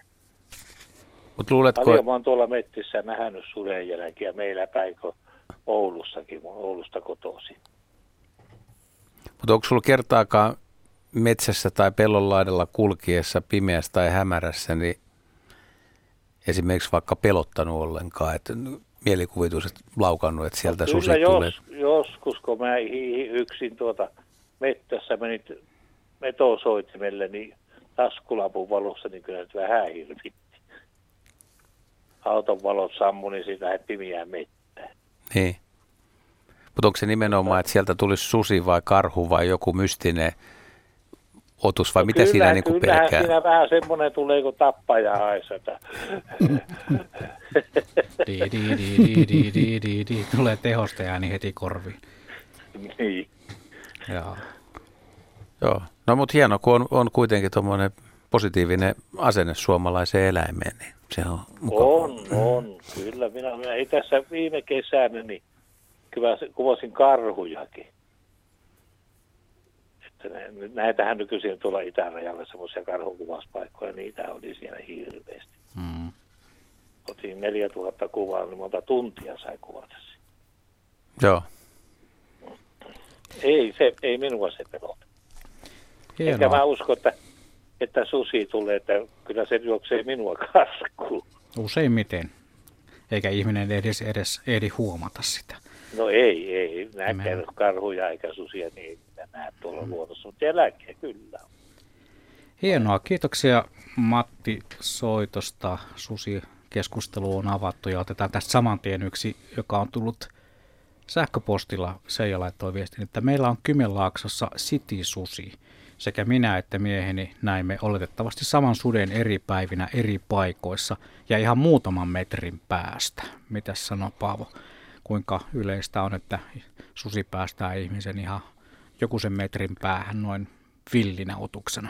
No, ää, mä oletan, että tämä on nyt tapahtunut nyt ihan lähipäivinä tässä, että ja Kymenlaakson mä ymmärrän sen, että se on suhteellisen lähellä tätä Uudenmaan alueita ja sun muita, mutta tässä on ihan Espoota ja Keravaa myöten Sipoossa nähty nyt susia ja näin. Ja tämä on just se aika vuodesta, kun nuoret sudet lähtee siitä emojensa luota pois ja lähtee etsimään omia reviirialueita sun muita. Ja silloin kun on kysymys tuommoisesta nuoresta alle vuoden ikäisestä sudesta, niin ne on pikkasen tomppeleita sillä lailla, että ne ei nyt välttämättä ymmärrä kaikkia asioita. Ää, ja tota, ne saattaa sitten tulla tosiaankin eksyä, tavallaan eksyä sitten aika lähellekin asutusta ja näin. Ja niillä ei välttämättä ole minkäänlaista pelkaista asutusta kohtaa. Autojen ei pelkää ollenkaan, koska ei monet muutkaan eläimet ei ymmärrä, mikä auto on. Ei ne, siis miettii hirveä tai poroa, niin ei ne välitä autosta pätkän vertaa, mutta kun se nouset autosta ulos, ne lähtee karkuun. Mm. Eli tota, nämä sudet, mitkä nyt tässä on pyörinyt, ne on luultavasti esimerkiksi pääkaupunkiseudulla, niin tuosta Keski-Uudenmaan laumasta, mikä on sitten poikaset lähtenyt liikkeelle ja lähtenyt etsimään sitä paikkaa, mihin ne voisi asettua. Että, ja ne liikkuu tosi pitkiä matkoja, että jos siellä Kymenlaakson suunnallakin on samana, sama perheen jäsenet nähnyt peräkkäisinä päivinä, niin saattaa olla, että sitä seuraavana päivänä ne on jo sitten jopa sadan kilsan päässä voi olla jolkottanut. Ehkä tässä yhteydessä on sanottava muutama sana susipelosta, koska sitä, sitä nyt ei kannata vähätellä. Ja on, on ihmisiä, jotka on nähnyt susia ja tunnustanut, että ne pelkää susia. Sitten on ihmisiä, jotka on, on osaa ehkä katsoa niitä vaan vähän niin ulkopuolisesti, eikä, eikä ymmärrä tai osaa pelätä niitä. Mutta mä ajattelin, että pystyisit sä Paavo antaa tuommoisen selkeän ohjeen tai esimerkin, tai miten, miten sä esimerkiksi kokisit, jos sulla olisi pieniä lapsia ja sä kävelet jossain illalla hiekkatiellä ja sieltä tulisi yksi, kaksi, kolme tai puhumattakaan suuremmasta susilauma, tai susilauma vastaan, niin, niin tuota, voisiko sulla hiipiä vähän semmoinen epävarmuus, jos siinä on lapset, eli pystyt samaistumaan perheenäiteihin tai isiin, jolla on lapsia. Että, siis itselläkin on lapsia. On, on mutta tota... vähän suurempi. Niin, kyllä. Niin. Mutta tota, siis eihän pelko, pelko ole kenenkään toisen ihmisen ratkaistavissa oleva asia. Silloin se ihmisellä on oma pelko, kun silloin se oma pelko ja näin. Mutta siis mm, kaikki ne kerrat, mitkä mä oon susia nähnyt, niin mä oon päinvastoin yrittänyt päästä lähemmäs, että mä pääsin ottaa kuvia niistä, mutta ne penteleet yleensä lähtee karkuun jo kaukaa. Että, et tota, ää, se on vaikea juttu, ää, mutta siis toimii rauhallisesti, niin kuin esimerkiksi karhujenkin kanssa. Ää, pitää katsekontaktia, poistuu paikalta vähinään niin takavasemmalle, mutta kuitenkin sillä lailla, että, että niin kuin kontrolloi koko ajan siihen suuntaan. Ja se rauhallisuus on tärkeää. Minkään otuksen kanssa ei välttämättä kannata tehdä sitä, että lähtee pinkomaan täysiä karkuun. Että jos on kysymys aikuisesta ihmisestä, niin on äärimmäisen pieni todennäköisyys, että susilla olisi minkäänlaista kiinnostusta lähteä hyökkäilemään sitä aikuista ihmistä kohtaan. Hmm. Paljon siitä edellisestä tapahtumasta, että susi olisi ihmisen surmannut suomalaisessa luonnossa, niin sitä on yli 130 vuotta tai jotain. No todistettavasti ka- 1882 hmm. tapahtumat, jolloin ilmeisesti yksi ainoa yksilö on sitten tappanut useitakin lapsia. Että, hmm. Mutta sen jälkeen ei ollut ainuttakaan tapausta muualla maailmassa on ollut, mutta isoin osa niistä tapauksista on ollut itse asiassa Pohjois-Amerikassa on ollut kojottaja eikä susi itse asiassa. Hmm. Mutta me matkaamme nyt puhelimen välityksellä Mäntyharjun suuntaan. Siellä on Raili ja edelleen pysytään susien maailmassa. Raili, terve. Terve, terve. Susihavainto, tästä nyt on jo kolme vuotta ehkä, ehkä mutta tuota, sikäli varmaan Juhalla nostaa, että se on neljän kilometrin päässä suunnilleen hänen kesämökiltään tämä havainto. Mm-hmm. Eli tuota, siitä mökiltä taajamaan päin, päin niin tota, tosiaan se neljä, neljä kilometriä. Halo? Joo, mä kuuntelen, että millainen, mulla ei varsinaisesti siellä mökki ole, mutta on ollut siellä paljon, mutta kerro minkälainen Joo. havainto on. Kyllä, kyllä. Tuota, olin meidän pohjan pystykorvan rattupojan kanssa lenkillä keväällä sille, että oli niin kuin aika pientä koivun lehti, niin siitä näki hyvin sinne Sormusjoelle, ehkä 30 metriä siihen joen varten. Niin mä ihmettelin, kun koira rupesi kahdella jalalla seisomaan ja katsomaan sinne päin. Ehkä mä en olisi muuten huomannutkaan, mutta että tosiaan siellä susi kävellä jolkotteli ja hitaasti liikkui sitä joen vartta. Ja ei koira sitä muuten sitten reagoinut. Sitten kun se hävisi näkyvistä, niin sitten rupesi sellaisella erikoisella äänellä haukahtelemaan. Että tota, tämmöinen havainto kolmen vuoden takaa. Jaa, mm. minneköhän susi jatkanut matkaa? Niillä kulmilla sen on vaikea pysyä hengissä, siellä on sen verran metsästystoimintaa. Joo. Tuosta koirajutusta, niin tässä kohtaa haluaisin kiinnittää huomiota siihen, että susi tosiaankin niin, ää, saattaa kokea koiran pahaksi kilpailijaksi itselleen ja sen takia, kun ne törmää metsässä yhteen, niin joissain tapauksissa on käynyt niin, että se mm, susi tai susilauma on sitten tappanut koiran ja syönyt suihinsa, niin tota, hirveän tärkeä juttu ainakin sellaisilla – ihmisillä, joiden ei ole pakko pitää sitä koiraa irti, ne onkin pitää sitä kiinni siellä metsässäkin. Että tota, silloin kyllä koira on käytännössä turvassa siinä, että ei silloin niinku mitään vaaratekijöitä. Ja pihalle ei kyllä kannata, kannata susialueella, missä tiedetään, että susia liikkuu, niin jättää koiraa yksin. Täällä eräs kuuntelija kysyy meidän studion WhatsApp-numeroa. No sehän on tietysti 0401455666. Hän haluaisi laittaa meille kuvan 0401455666 ja sitä kautta voi laittaa myös muutenkin viestiä omia havaintojaan tähän lähetykseen ja muihinkin lähetyksiin. Susien, supikoirien, kettujen ja naalien parissa me matkaamme vielä kello 20 saakka, sikäli mikäli meikäläisellä ääni vielä täällä pölyisessä lähetysyksikössä kestää. Ei tämä vaan ole mitään muuta vaan. Kyllä mä otan vaan huikkaa, kyllä se johtuu siitä. No niin, otat rauhallisesti. Kyllä me tässä puhutaan, jos sulla ääni rupeaa repeilemään. Niin, naali, susi, supikoira, kettu. Kettu oli ensimmäisellä jaksolla niin vahvasti äänessä, niin otetaan tuosta yksi kysymys naalista. Tässä on nyt ihan suora kysymys, että kysykää nyt siltä tutkijalta, että mikä on naalin tulevaisuus. Voisiko kysyä näin ytimekkäästi Suomessa? Niin Suomessa nimenomaan niin. hyvä, hyvä tarkennus siinä mielessä, että tällä hetkellä maailmanlaajuisesti naalilla on ihan omat ongelmansa liittyen sitten ilmastonmuutokseen, jäätiköiden vähenemiseen, jos semmoista, ää, tai jos nämä, tämä ilmastonmuutos menee siihen suuntaan. Mutta Fennoskandiassa sillä on nämä isoimmat ongelmat nimenomaan hyvin harva kanta ja sitten mm, sitten äh, tavallaan talviravinnon puute ja myöskin sitten se ketun ja ketun aiheuttama ahdistus, että, että tota, siitä on nyt 24 vuotta, kun viimeksi Suomessa on naalipentuja todistettavasti syntynyt ja selviytynyt sitten eteenpäin, että tota, se ei lupaa kauhean hyvää. Ja itse asiassa tämä fennoskandinen naali, mikä on niin yhteinen Kuolan niemimaan Norjan, Ruotsin ja Suomen kanssa, niin sekään ei ole mikään kauhean vahva kanta. Ja kaiken lisäksi se on vielä vähän niin kuin hajonnut sillä lailla, että se on niin kuin neljässä eri osapopulaatiossa, jotka ei välttämättä kauhean paljon ole tekemissä toistensa kanssa. Eli siihen tulee tulevaisuudessa olemaan myöskin sitten tämmöinen sisäsiittoisuusongelma. Mutta nämä kuitenkin eroavat geneettisesti jonkun verran sitten näistä arktisista naaleista. Eli, eli jos jos niin tämä tilanne jatkuu tällaisena, niin, niin ennuste on aika heikko täällä. Hmm, mutta uskallatko toivoa edes, että jonain päivänä Suomessa olisi jonkinlainen oma naalikanta? Mit, tai mitä pitäisi tapahtua, niin, että nimenomaan. olisi? No, mitä pitäisi tapahtua? Pitäisi tapahtua se, että kaikkein paras vaihtoehto on se, että tunturit kohoaisi puoli kilometriä korkeammiksi.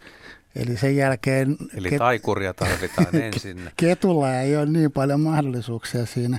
Toinen on sitten tämä, siis sitähän on yritetty aktiivisesti, tätä ketun metsästystä, mm, tehostettua metsästystä siellä pohjoisilla alueilla, ja ne on kyllä saanut paljon kettuja saalistettua, mutta silti se ei ole niin kuin auttanut. Eli tässä on niin kuin yhtenä isona ongelmana just tämä talviravinnon saanti. Eli joko sitten ihmisen järkkäämänä sinne sitä ravintoa, mutta se ei ole niin kuin pitkän ajan turva, vaan sitten sinne pitäisi saada myöskin niitä eläimiä, mitkä tuottaa sitä raatoravintoa sinne naaleille talvella. Eli, eli näitä suurpetoja sitten pitäisi saada kanssa. Tällä hetkellä kaikki suurpedot pohjoisilla alueilla on aika, aika tota, ää, niukkakantaisia. Tätä ääntä ei ole moni kuullut suomalaisessa luonnossa. No ei.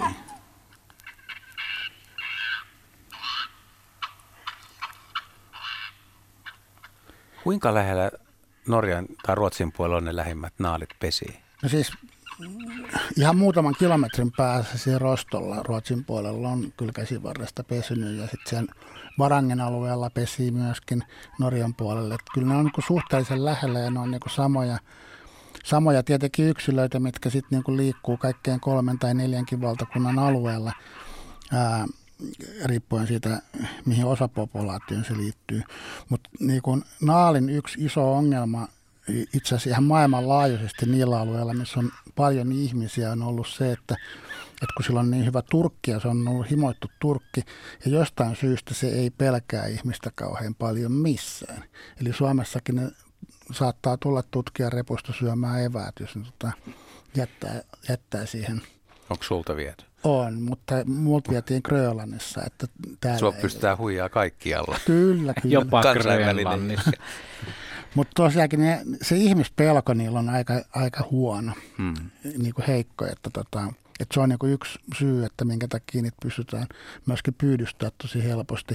Ja se on niin tavallaan tutkijoille sitten ollut hyväkin asia, koska esimerkiksi jos haluaa laittaa radiopantoja niille kaulaan, niin pyydystäminen on helppoa, kun ottaa vaan palan lohta ja tarjoaa sille, niin se tulee suunnilleen kädestä syömään melkein missä päin tahansa pohjoisia alueita. No niin, siinäpä sitten haastetta jollekin suomalaiselle luonnossa liikkujalle, että käykääpä ottakaapa sinne kamerareppuun mukaan palanen lohta ja houkutelkaapa sen naalin lähelle ja ottakaapa se kuva ja lähettäkää meille, mekin saadaan ihmetellä. Tässä kohtaa mun on ihan pakko sanoa vielä, jos, jos Saat. pystyy sanomaan, niin, niin tota, nimenomaan, kun puhuttiin aikaisemmin ketun värityksestä, niin tiedän useita tapauksia, missä ihmiset on käsivarressa liikkuessaan niin tullut innoissaan sanoa, että hän on nähnyt naalin. Ja niillä saattaa olla kuviakin mukana, mutta kun ne kuvat katsoo, niin se on ollut kettu. eli, kettu. Niin, eli se, se tota, niin kuin mä mainitsin aikaisemmin, niin siellä pohjoisessa ne ketut on aika eri värisiä.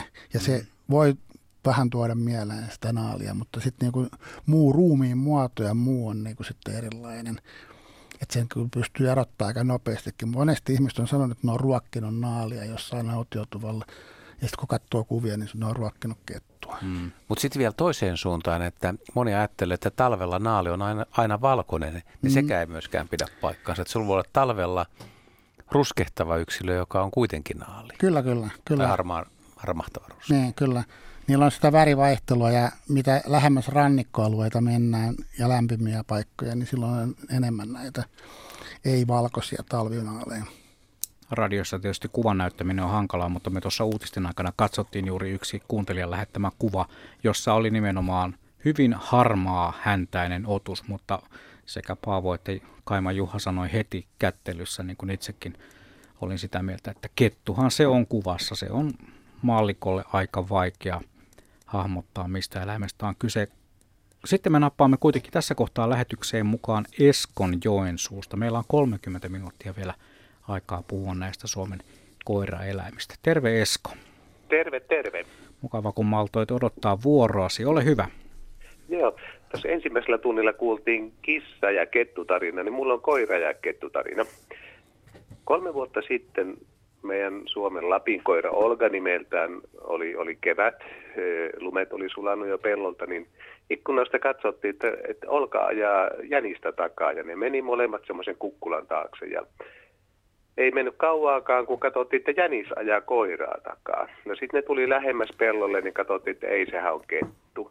Ja ne pellolla kiersivät rinkiä. Välillä Olka ajoi kettua ja sitten vaihto suuntaa ja kettu ajoi Olkaa. Ja pitkän aikaa juoksivat ja leikkivät siinä pellolla. Eli selkeästi olivat kavereita keskenään. Ja sitten varmaan, olisikohan päivän tai pari aikana, niin se kettu siinä pihapiirissä liikkui ja tuli ison pihakuusen taakse ja kurkki sieltä ja Olka, Olka kurkki kanssa sitä kettua ja niin kuin oli, oli hyvät halunnut jatkaa sitä leikkiä, mutta tota, harmikseen sitten se kettu hävisi pihapiiristä ja tämä Olkan ja ketun kaveruus taisi loppua siihen, mutta oli todella hauska kyllä nähdä sitä heidän keskinäistä leikkiä. Paavo.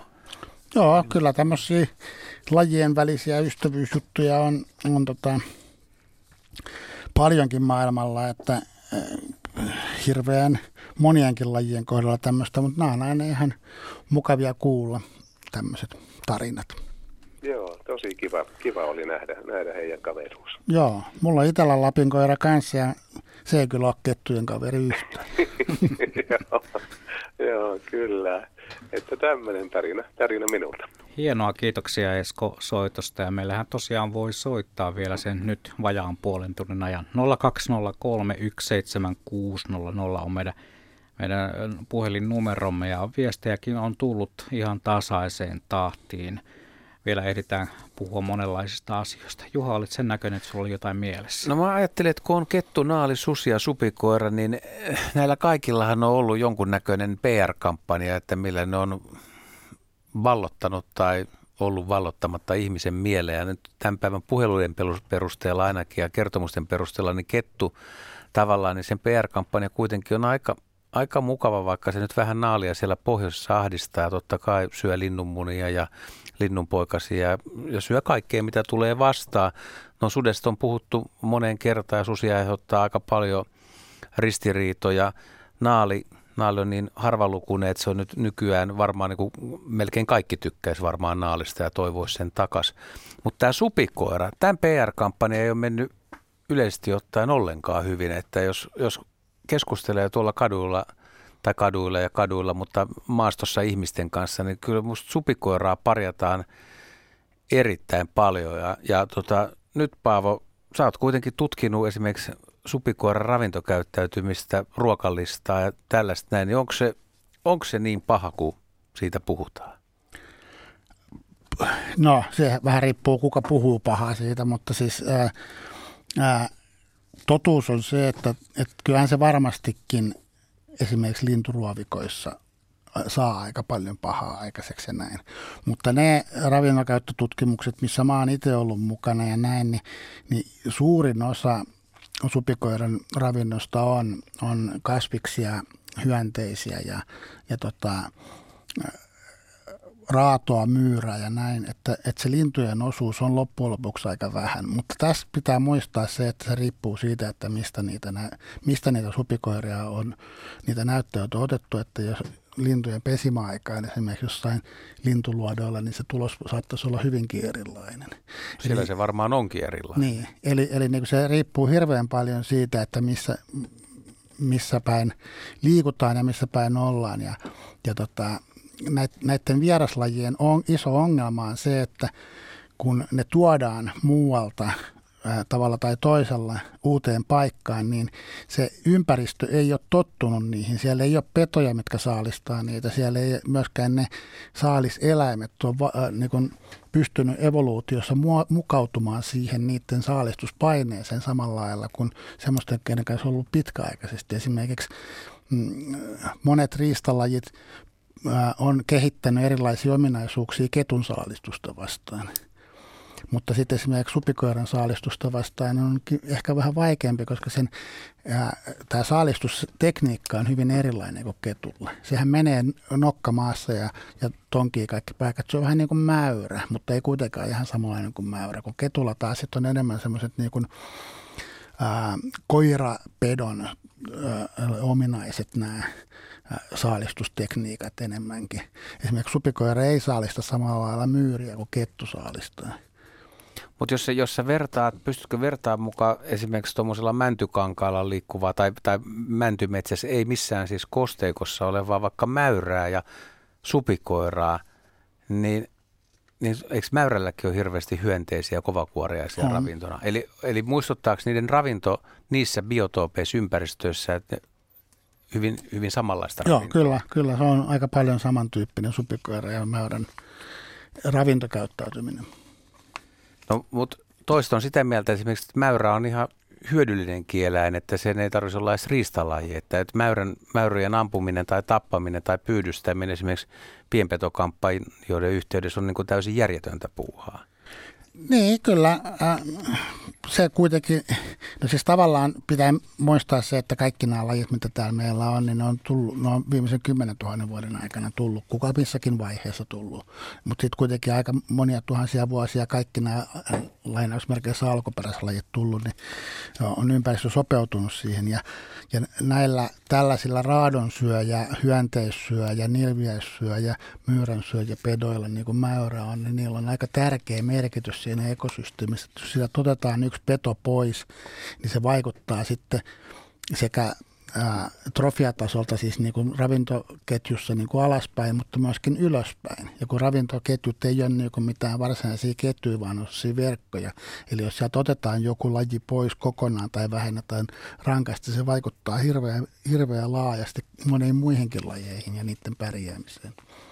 Ja just sen takia tässä on niin tämä esimerkkinä pohjoista puhuttu siitä naalista, niin suden merkitys sille naalille on ollut hirveän tärkeä sekä kettukannan rajoittajana että myöskin sitten niin sen naalin talviravinnon tuottajana. Mutta tuossa kuukausi sitten, kun oli Pirkanmaan suunnassahan oli tämmöiset pienet petotalkoot, missä vähennettiin aika lailla noita, niin sielläkin oliko se 93 mäyrää siitä lähti. Mutta jos ajatellaan supikoirien, mäyrien ja näiden, näiden petojen poistamista, niin miten se vaikka vaikuttaa myyräkantoihin sillä alueella? No siis generalistipetoja nämä kaikki on, eli se vaikuttaa varmasti siihen sillä lailla, että silloin kun myyriä on paljon, niin nämä tämän tyyppiset pedot kyllä syö niitä myyriä, eli niiden myyrä, myyrien määrä vähenee. Eli, eli ihan selkeästi kyllä se vaikuttaa siihen sitten. Myyrät nousee vai? Ää, niin myyräkanta nousee tai sitten sit saattaa tulla sellainen epävakaampi, eli niinku, niitä voi tulla erittäin runsaastikin sinne. Mm, ja sittenhän tietysti pöllöt ovat iloisia siitä, että myyräkanta lisääntyy. Eli tässä on monenlaisia vaikutuksia moneen Kyllä. suuntaan. Se on niin kuin verkottunutta, niin kuin sanoit. Mutta tässä kohtaa me nappaamme mukaan Helsingistä Karin. Terve Kari. Ö, joo, täällä on Kari. Moi. Moi. Tuota, no ei mulla oikeastaan näitä kohtaamisia ja muuta kuin, että toissa kesänä autolla lähes joutilaina ajeltiin Tattarisuon teollisuusalueella, niin, niin kettu hiippaili. Ja tota, hiljennettiin ja pysähdyttiin, niin se ei niin kuin karannut mihinkään. Ja se tuli kyllä niin lähelle, että piskeltiin eväitten jämiä hänelle. Ja, ja sitten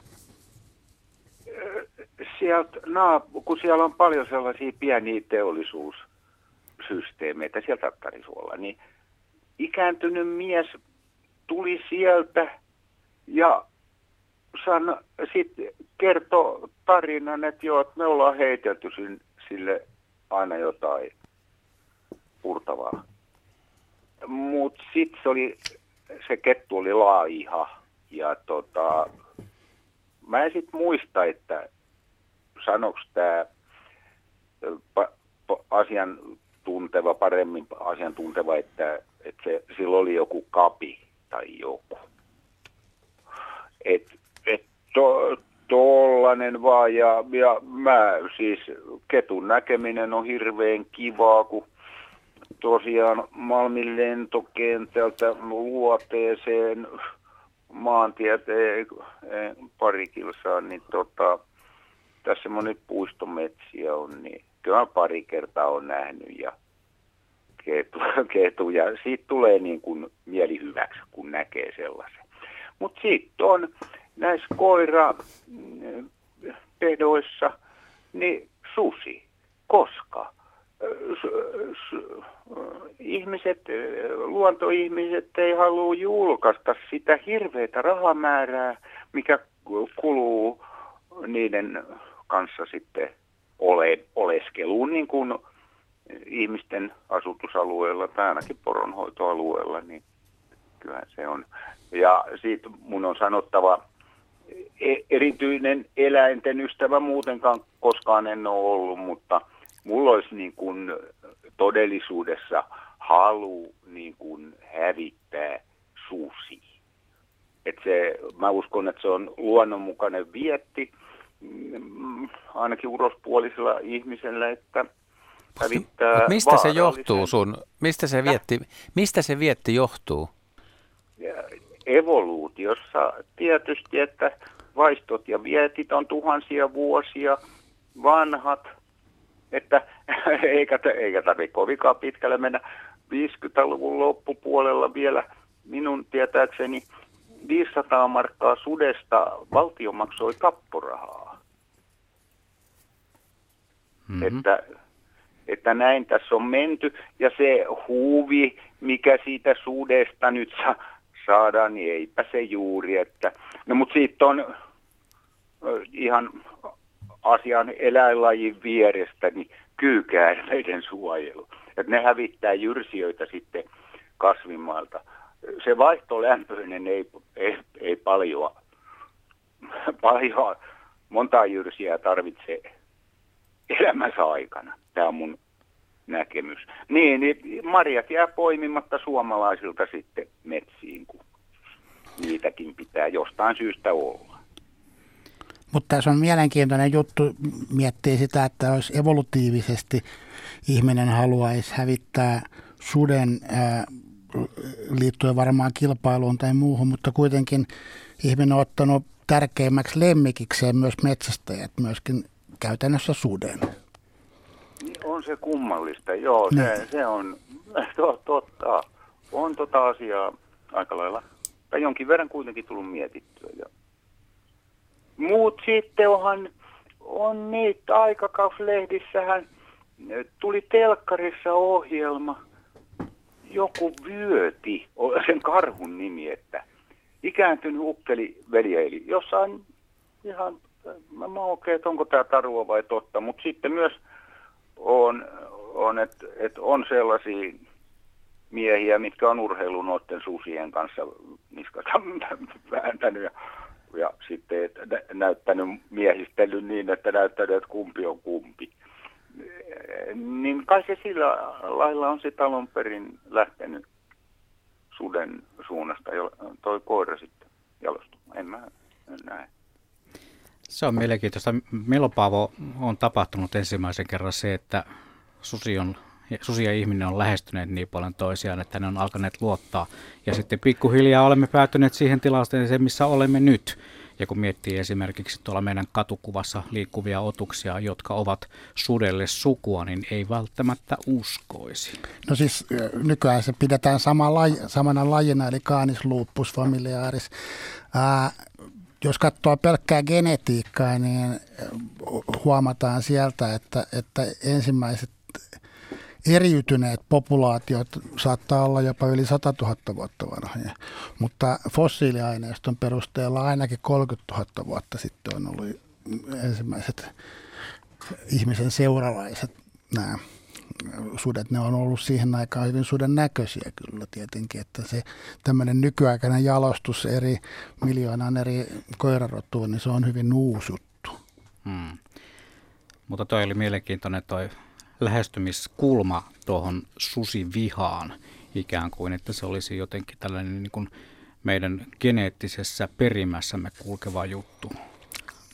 Niin, siis mä näkisin sen enemmänkin niin, että, että me ollaan niin samankaltaisia, että pitää tämmöinen paha kilpailija sitten poistaa, poistaa tota päiväjärjestyksestä, millä nykyään ei tietenkään ole enää merkitystä, koska ei me kilpailla enää käytä. Kyllä me saadaan ruokaa ilman, ilman että me hävitetään pahimmat kilpailijat, että, mm. että, että tota, ruoka tulee nykyään muualta. Mm. Mutta se varmaan liittyy osittain siihen ja myöskin niin kuin tavallaan liittouma koiran tai suden kanssa aikoinaan on tiettyjä ihmispopulaatioita nykykäsityksen mukaan vahvistanut tosi paljon. Eli ne on ollut kilpailussa paljon vahvempia. Nekin on ollut näitä kotisusia laumassa mukana verrattuna sitten taas toisiin ihmislajeihin, esimerkiksi Neandertalin ihmiselle, millä ilmeisesti ei ollut ei ollut tätä sutta, niin ne hävisi siinä kilpailussa osittain tämän takia. Niin varmaan myös se, että susi kilpailee ihmisen kanssa samoista saalista, mm. jos, jos niin ajatellaan sitä puolta, että ihminen haluaa myös oman osansa sieltä metsästä hakea, mutta niin kuin sanoit, ei enää tarvitsisi ruoan takia käydä hakemaan. Mutta se on kuitenkin se metsästys hyvin vahva tekijä tässä. On, on. Ja metsästys on Suomen maassa vielä aika, aika suosittu harrastus. Mm, erittäin suosittu harrastus. Mutta edelleen me jatkamme vielä tuollaiset 14 minuuttia tätä koiraeläiniltaa, suuri koiraeläinilta. Suuren suuri. Suuren mm. suuri suorastaan. Täällä Saija kertoo, että hän on nähnyt talvella supikoiran, mikä on hyvässä paksussa karvassa, oikein pallomainen näyttää niin kuin lähes pallomaiselta eläimeltä, mutta onko verrattu supikoiran karvoja ja naalin karvoja, kun naali, kirjoitetaan naalilla on maailman paksuimpia tai lämpimimpiä turkkeja, niin mitä eroa niissä on? No se naalin äh, karva on, on hyvin tiheä ja sitten se on kaksikerroksinen. Supikoiran karva ei ole, se on enemmänkin tämmöistä pitkää haituvainen päälliskarva, eli ne ei välttämättä niin paljon sitä pidä sitä lämpöä siellä sisällään. Eli, eli kyllä ne on ihan eri, erityyppisiä se karvotus niillä. Ja tota, osittain se supikoiran talvipaksuus johtuu siitä karvasta, mutta myöskin siitä, että se syyskunnossa, kun se käy talviunille, niin sen paino on huomattavasti suurempi kuin kesällä. Eli se saattaa olla jopa kolmasosan painavampi kuin kesäaikaa, koska se on kerännyt sitä vararavintoa. Vähän samalla kuin karhut ennen kuin ne käy talviunille, niin oikein tankkaa itsensä hiilihydraateilla. Ja samoin tekee supikoirakin, että marjat ja muut kasvikset maistuu, millä ne sitten kerää sitä vararavintoa, vararas, varastorasvoja. Täällä muuten palataan vielä hetkeksi suteen. Täällä on yksi mielenkiintoinen kysymys, että miten tunnistan helpoiten suden jäljen? Tämä on aika konkreettinen juttu, koska aika paljon, äsken puhuttiin jo siitä, että monet susihavainnot sitten kuitenkin paljastuvat koirahavainnoiksi ja onko siinä suden ja koiran jäljessä jotain sellaista isoa eroa. Paavo, miten sä tunnistat, kun sä näet jäljen jossakin lumessa? niin sä tiedät heti, että toi on susi ja tuosta on mennyt koira? no yksittäisestä jäljestä periaatteessa siinä voi katsoa niitä anturoiden suhteita toisiinsa ja ne usein on suhteellisen hyvä löytyy kaikista kirjoista nämä ohjeet piirrettynä. Voi nähdä sen kuvana, koska nyt on ehkä vähän vaikea kuvailla sitä. Mutta tärkeämpi mun mielestä on siinä se jälkijono ja nimenomaan se, että miten se on liikkunut susi ravaa käytännössä aina. Saalistustilanteessa se saattaa ottaa laukka-askelia, kun se ottaa oikein täyspurtin. Mutta silloin kun se liikkuu paikasta toiseen, se ravaa. Koirat monesti johtuen siitä, että niiden runko on paljon laatikkomaisempi, niin ne laukkaa. Ja sitten taas myöskin menee semmoisia siksakkeja, eli se jälkijono on siinä se tärkeämpi. Ja yksittäisestä jäljestä ei sataprosenttisen varmasti voi sanoa vielä, kummasta on kysymys. Täällä Marko Alilta kysyy taas, uiko susi sutta, naali naalia, kettu kettua ja supikoira supikoira. Kysymyksessä on huumori, mutta toisaalta niin mitäs näiden uintitaidoista voi sanoa? No, kaikki on ihan hyviä uimareita, että, että, että supikoira, supikoira ei välttämättä siinä talvikarvassa, tosin jos on jäitä, niin ei tarvitsekaan mennä, kun se menee noin talviunilla niin äh, uimaan. Ja samoin naalin kohdalla, niin tuollainen paksu karva on usein huono uimareille, koska jos se kastuu, niin sen jälkeen se tulee kauhean painava. Mutta hyviä uimareita ne kaikki on. Mutta kaikki koiraelämät uiko niin kuin koiraa Koira ja, ja monet muutkin. Ne kaikki elää koiraeläintä. Entäs näätä eläimet, uiko nekin koiraa käytännössä? Ah, no samalla lailla niin kuin juoksee, juoksee veden päällä tai mm. veden ää, pintakalvon alapuolella. Joo. Meillä mahtuu vielä ainakin yksi soittaja, varmaan vaan enemmänkin, jos oikein sukkela on numeron valinnoissa. Numerot on 020317600. Meillä on Marko Ilmajoelta nyt puhelimessa. Terve Marko. Terve, terve. Juu, ole hyvä. No, joo, tämmöisen tarinan kerron. Viime vuonna, aika lähelle vuosi takaperin just, silloin oli, lunta oli vähän erilainen talvi kuin nyt ja olin koirani kanssa penkillä. Se on semmoinen ei ole pitkä asutusalueelta ja siinä on sellainen oikein polku, mitä ihmiset kävelee ja se oli niin oikein tampaantunut polku ja oltiin varmaan lähimmästä asutuksesta noin puolitoista kilsaa ja tultiin pois. Mulla oli koira vapaana. Koira on muuten edes mennyt viime syksynä, joudun nukuttamaan 13,5-vuotiaana. No, kumminkin niin koira käveli mun edellä ja siinä on pieni pieni sellainen mäännyppylä tuli niin kuin hyvin pieni. Niin mä katsoin, että okei, nyt tuli joku koira siellä vapaana. Mä huusin omalle koiralle, että paikka. Mun oma koira meni vain viisi metriä mua edellä. Ja mä huusin, että paikka. Mun koira jäi siihen, vanha koira katsoo vain mua, että mitä tuo ukko huuteloo. Ja mä tosiaan kuulin näkeväni koiran. Ja sitten mä odotin, että siellä tulee joku ihminen vastahan pian niin kuin koira on vapaana. Niin se, ollut, se oli se karkuun se, ravia se. Ja sitten mä vasta tajusin, että ei herppi leijaa, se oli susi. Eli se käyttäytyy juuri niin kuin pitääkin, että se tuli vastaan, että tajusi, että hei, tuossa on ihminen, minäpä lähden pois. Se meni ensin polkua noin 100 metriä ja sen jälkeen se hyppäsi sinne niin kuin pois polulta, lähti karkuun ja mä soitinkin siitä sitten tällaiselle suur, suurpetotutkijalle tai tämmöiselle, että pitää ilmoittaa havainnoista ja hänkin kävi ne katsomassa ne jäljet ja kyllä se ilmeisesti susi sitten oli. Tämmöinen tarina, sanotaan, että muistot, aivan hieno muisto jäi sillä lailla, että vaikka on itse mettästäjä, niin ei mulle tullut semmoista siinäkään tilanteesta mun pitäisi tulla tappaa tuo eläin, että mettähän se kuuluu mun mielestä susi ja ehkä nyt ihmisten takapihalle ei, ei kuulu, kyllä mä sen ymmärrän, eikä etupihalle ja näin, mutta jos se mettäs mun mielestä saa vapaana mennä. Joo, hieno havainto. Ja nimenomaan aikaisemmin puhuin siitä, että, että tämä, kun pitää koiran kiinni, niin ei ole mitään vaaraa koiralle, mutta jos on näin tottelevainen koira, että pysyy siinä viiden metrin päässä, niin sehän on käytännössä sama asia kuin olisi kiinni. Eli, eli tota, ja jos on niinku terve koira, niin sekään ei lähde hyökkimään suoraan sitten suden kimppuun, mikä saattaa olla sitten aika kohtalokasta sitten koiralle. Joo, ja niin, joo, ja niin kuin sanoin, että se oli jo iäkäs koira silloin, että lähemmäs 13 oli silloin ja syksyllä joudun sen lopettamahan, niin tuota, se oli muutenkin, ei se ollut niin kuin ei se oikein edes tajunnut koko, että se oli sen verran jo kumminkin mennyt näkö ja kuulu vähän huonoksi ja näin, että, mutta kumminkin se sen kuuli, kun mä huudin paikka, niin kyllä se heti tajusi, että okei, nyt pitää pysähtyä ja miettiä, että mikähän tuo ukon nyt tuli, kun sitä keskellä mettää on huutelo. Niin, kyllä. Kyllä, ja sinne metsiähän ne sudet kuuluukin, ja hienoa, että on sellaisia vielä meillä tässä maassa olemassa, että pikkasen on joitain median edustajia ihmetellyt, kun ne julkaisee esimerkiksi tiedon, että susi on tappanut hirven jossain. Sehän kuuluu sen normaaliin ravintoon, ravintoon. Että. Hmm.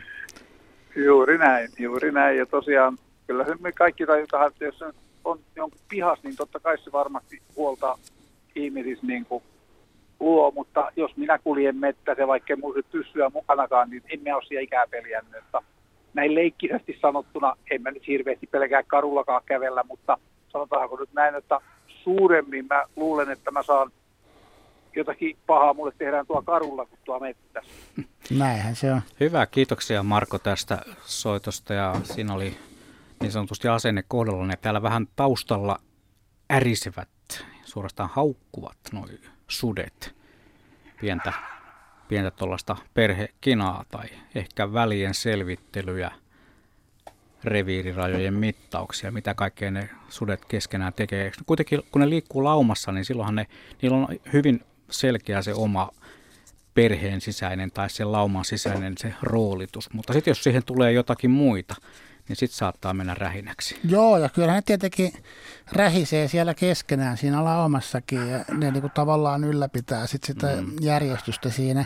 Ja kaikkea suden kommunikaatiota ihminen ei ole vielä päässyt tutkimaan, että mitä kaikkea ne tarkoittaa. Et mä oon monesti itse miettinyt sitä, että millä ihme sanoilla ne kertoo, kertoo, että nyt tämä äitisusi ja isäsusi lähtee ajamaan tuota hirveä takaa, että te menette odottamaan tuonne kahden kilometrin päähän niin kuin vastaan sitä, mm. koska niin ne tekee. Ja mm. kun ne ajaa sen hirveän sinne, niin ne hyökkää sitä niin kuin, niin kuin tavallaan pussiin ajaa sen. Millä ne kertoo se? Mä en ole koskaan päässyt selville sitä, että miten tämä tapahtuu, että tämä metsästyksen suunnittelu ja toteutus. Ihminen tuo luomakunnan kruunu ei välttämättä kaikkia kuitenkaan tiedä. kaikkia vielä, vielä tiedä. No entä se perus, tai ulvominen, niin mitä kaikkea sillä viestitetään? No se on kommunikaatiota ää, pääosin oman, omalle laumalle, että täällä ollaan ja ollaan omalla alueella, mutta myöskin naapurilaumoille, että älkää tulko tänne, että tämä on meidän aluetta.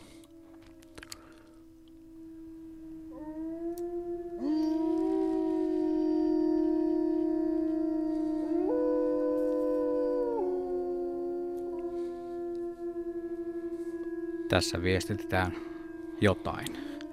Moni koira varmaan radion ääressä tällä hetkellä niin nostelee korvia silmäluomia. Niskakarvat pystyssä. Joo, ja se on jännä, että siis koiratkin osaa ulvaa ja sudet osaa haukkua, mutta se on jännä juttu, että pääsääntöisesti sudet haukkuu silloin, kun ne on pentuja. Ja kaikki koirat ei osaa ulvoa, eli se on niin kuin enemmänkin tämmöisten aikuisten – aikuisten susien kommunikointimuoto tämä ulvominen. Ja taas tämä pentuhaukkuminen on varoitus sitten lauman jäsenille, että nyt piiloon. Nyt ei ole enää kuin kolme ja puoli minuuttia, kolme minuuttia aikaa. Lähetys nyt nopeasti vielä tuosta kultasakaalista, mikä ensimmäisellä jaksolla oli jo, niin tulevaisuusvisio, että mitäs, täältä kysytäänkin, että mitä tutkija on mieltä tai Paavo on mieltä siitä, että tuleeko kultasakaali Suomeen ja onko ulkomaalta jo esimerkkejä, että että niin kuin pesintöjä ja poikue tulee paljon lähimaista? No nyt näyttää siltä, että pikkuhiljaa se levii. Ää, Virossa, missä on niin kuin lähimmät lisääntyvät poikueet, niin ei niitäkään vuosittain ole alle kymmentä kappaletta poikueita vuodessa ollut tähän asti. Että pikkuhiljaa saattaa levitä tänne, ja koska Suomessa on aika vähän susia, itse asiassa vähemmän kuin Virossa, niin saattaa olla, että se hyvinkin saattaa saada tuulta purjeisiin lisääntyminen täällä, että, että se jää nähtäväksi. Mutta, mutta siinä mielessä se on niinku aika erilainen kuin susi, että se on niinku elää aika erilaisilla habitaateilla, että nimenomaan Virossa ja Baltiassa elelee enemmänkin rannikolla, kun taas susi on sitten sisämaanotus enemmänkin. Tässä on käyty aika hyvin läpi kaikenlaisia kulmia näistä meidän koiraeläimistämme. Vielä pikainen kysymys. Risteytyvätkö muut eläimet koiran kanssa paitsi susi? Nämä, mitä me ollaan tänään puhuttu. Kyllä tämä koltosakaali pystyy, pystyy risteytymään. risteytymään, ja, mutta se on, se on myöskin hyvin harvinaista niin kuin villin suden kanssa. Tarha-olosuhteissa ihan hyvin pystyy lisääntymään. Ää, kettu ja naali kuuluu samaan sukuun, mutta ää, niistä on ihan muutama havainto, että olisi ehkä mahdollisesti risteymää tapahtunut, mutta se on äärimmäisen harvinaista. Ja supikoira taas ei risteydy sitten muiden kanssa kuin supikoirien kanssa. Viimeinen kysymys. Mihin näistä eläimistä, Paavo, sä eniten pystyt samaistumaan? Millaisia ominaisuuksia teillä on yhteisiä? No kyllä toi naali on mulle se ykköstärkein. Kestät kylmää ja siellä sä sinnittelet ja niin, yksinäisenä tunturissa. Vähän harvinainen yksilö. ja komea. Niin, ennen kaikkea joo, tämä oli hyvä lisäys. Joo, tämä oli tässä. Koiraeläimet on tältä kertaa käsitelty ja mennään suden ulvonnalla. Aika kohti. sopuisissa merkeissä mentiin tässä. Ei juurikaan mitään lajia parjattu kovin paljon. Se on aina hyvä, kun jää sellainen positiivinen maku suu. Kiitos Paavo, kiitos Kaima ja kiitos radion kuuntelijat.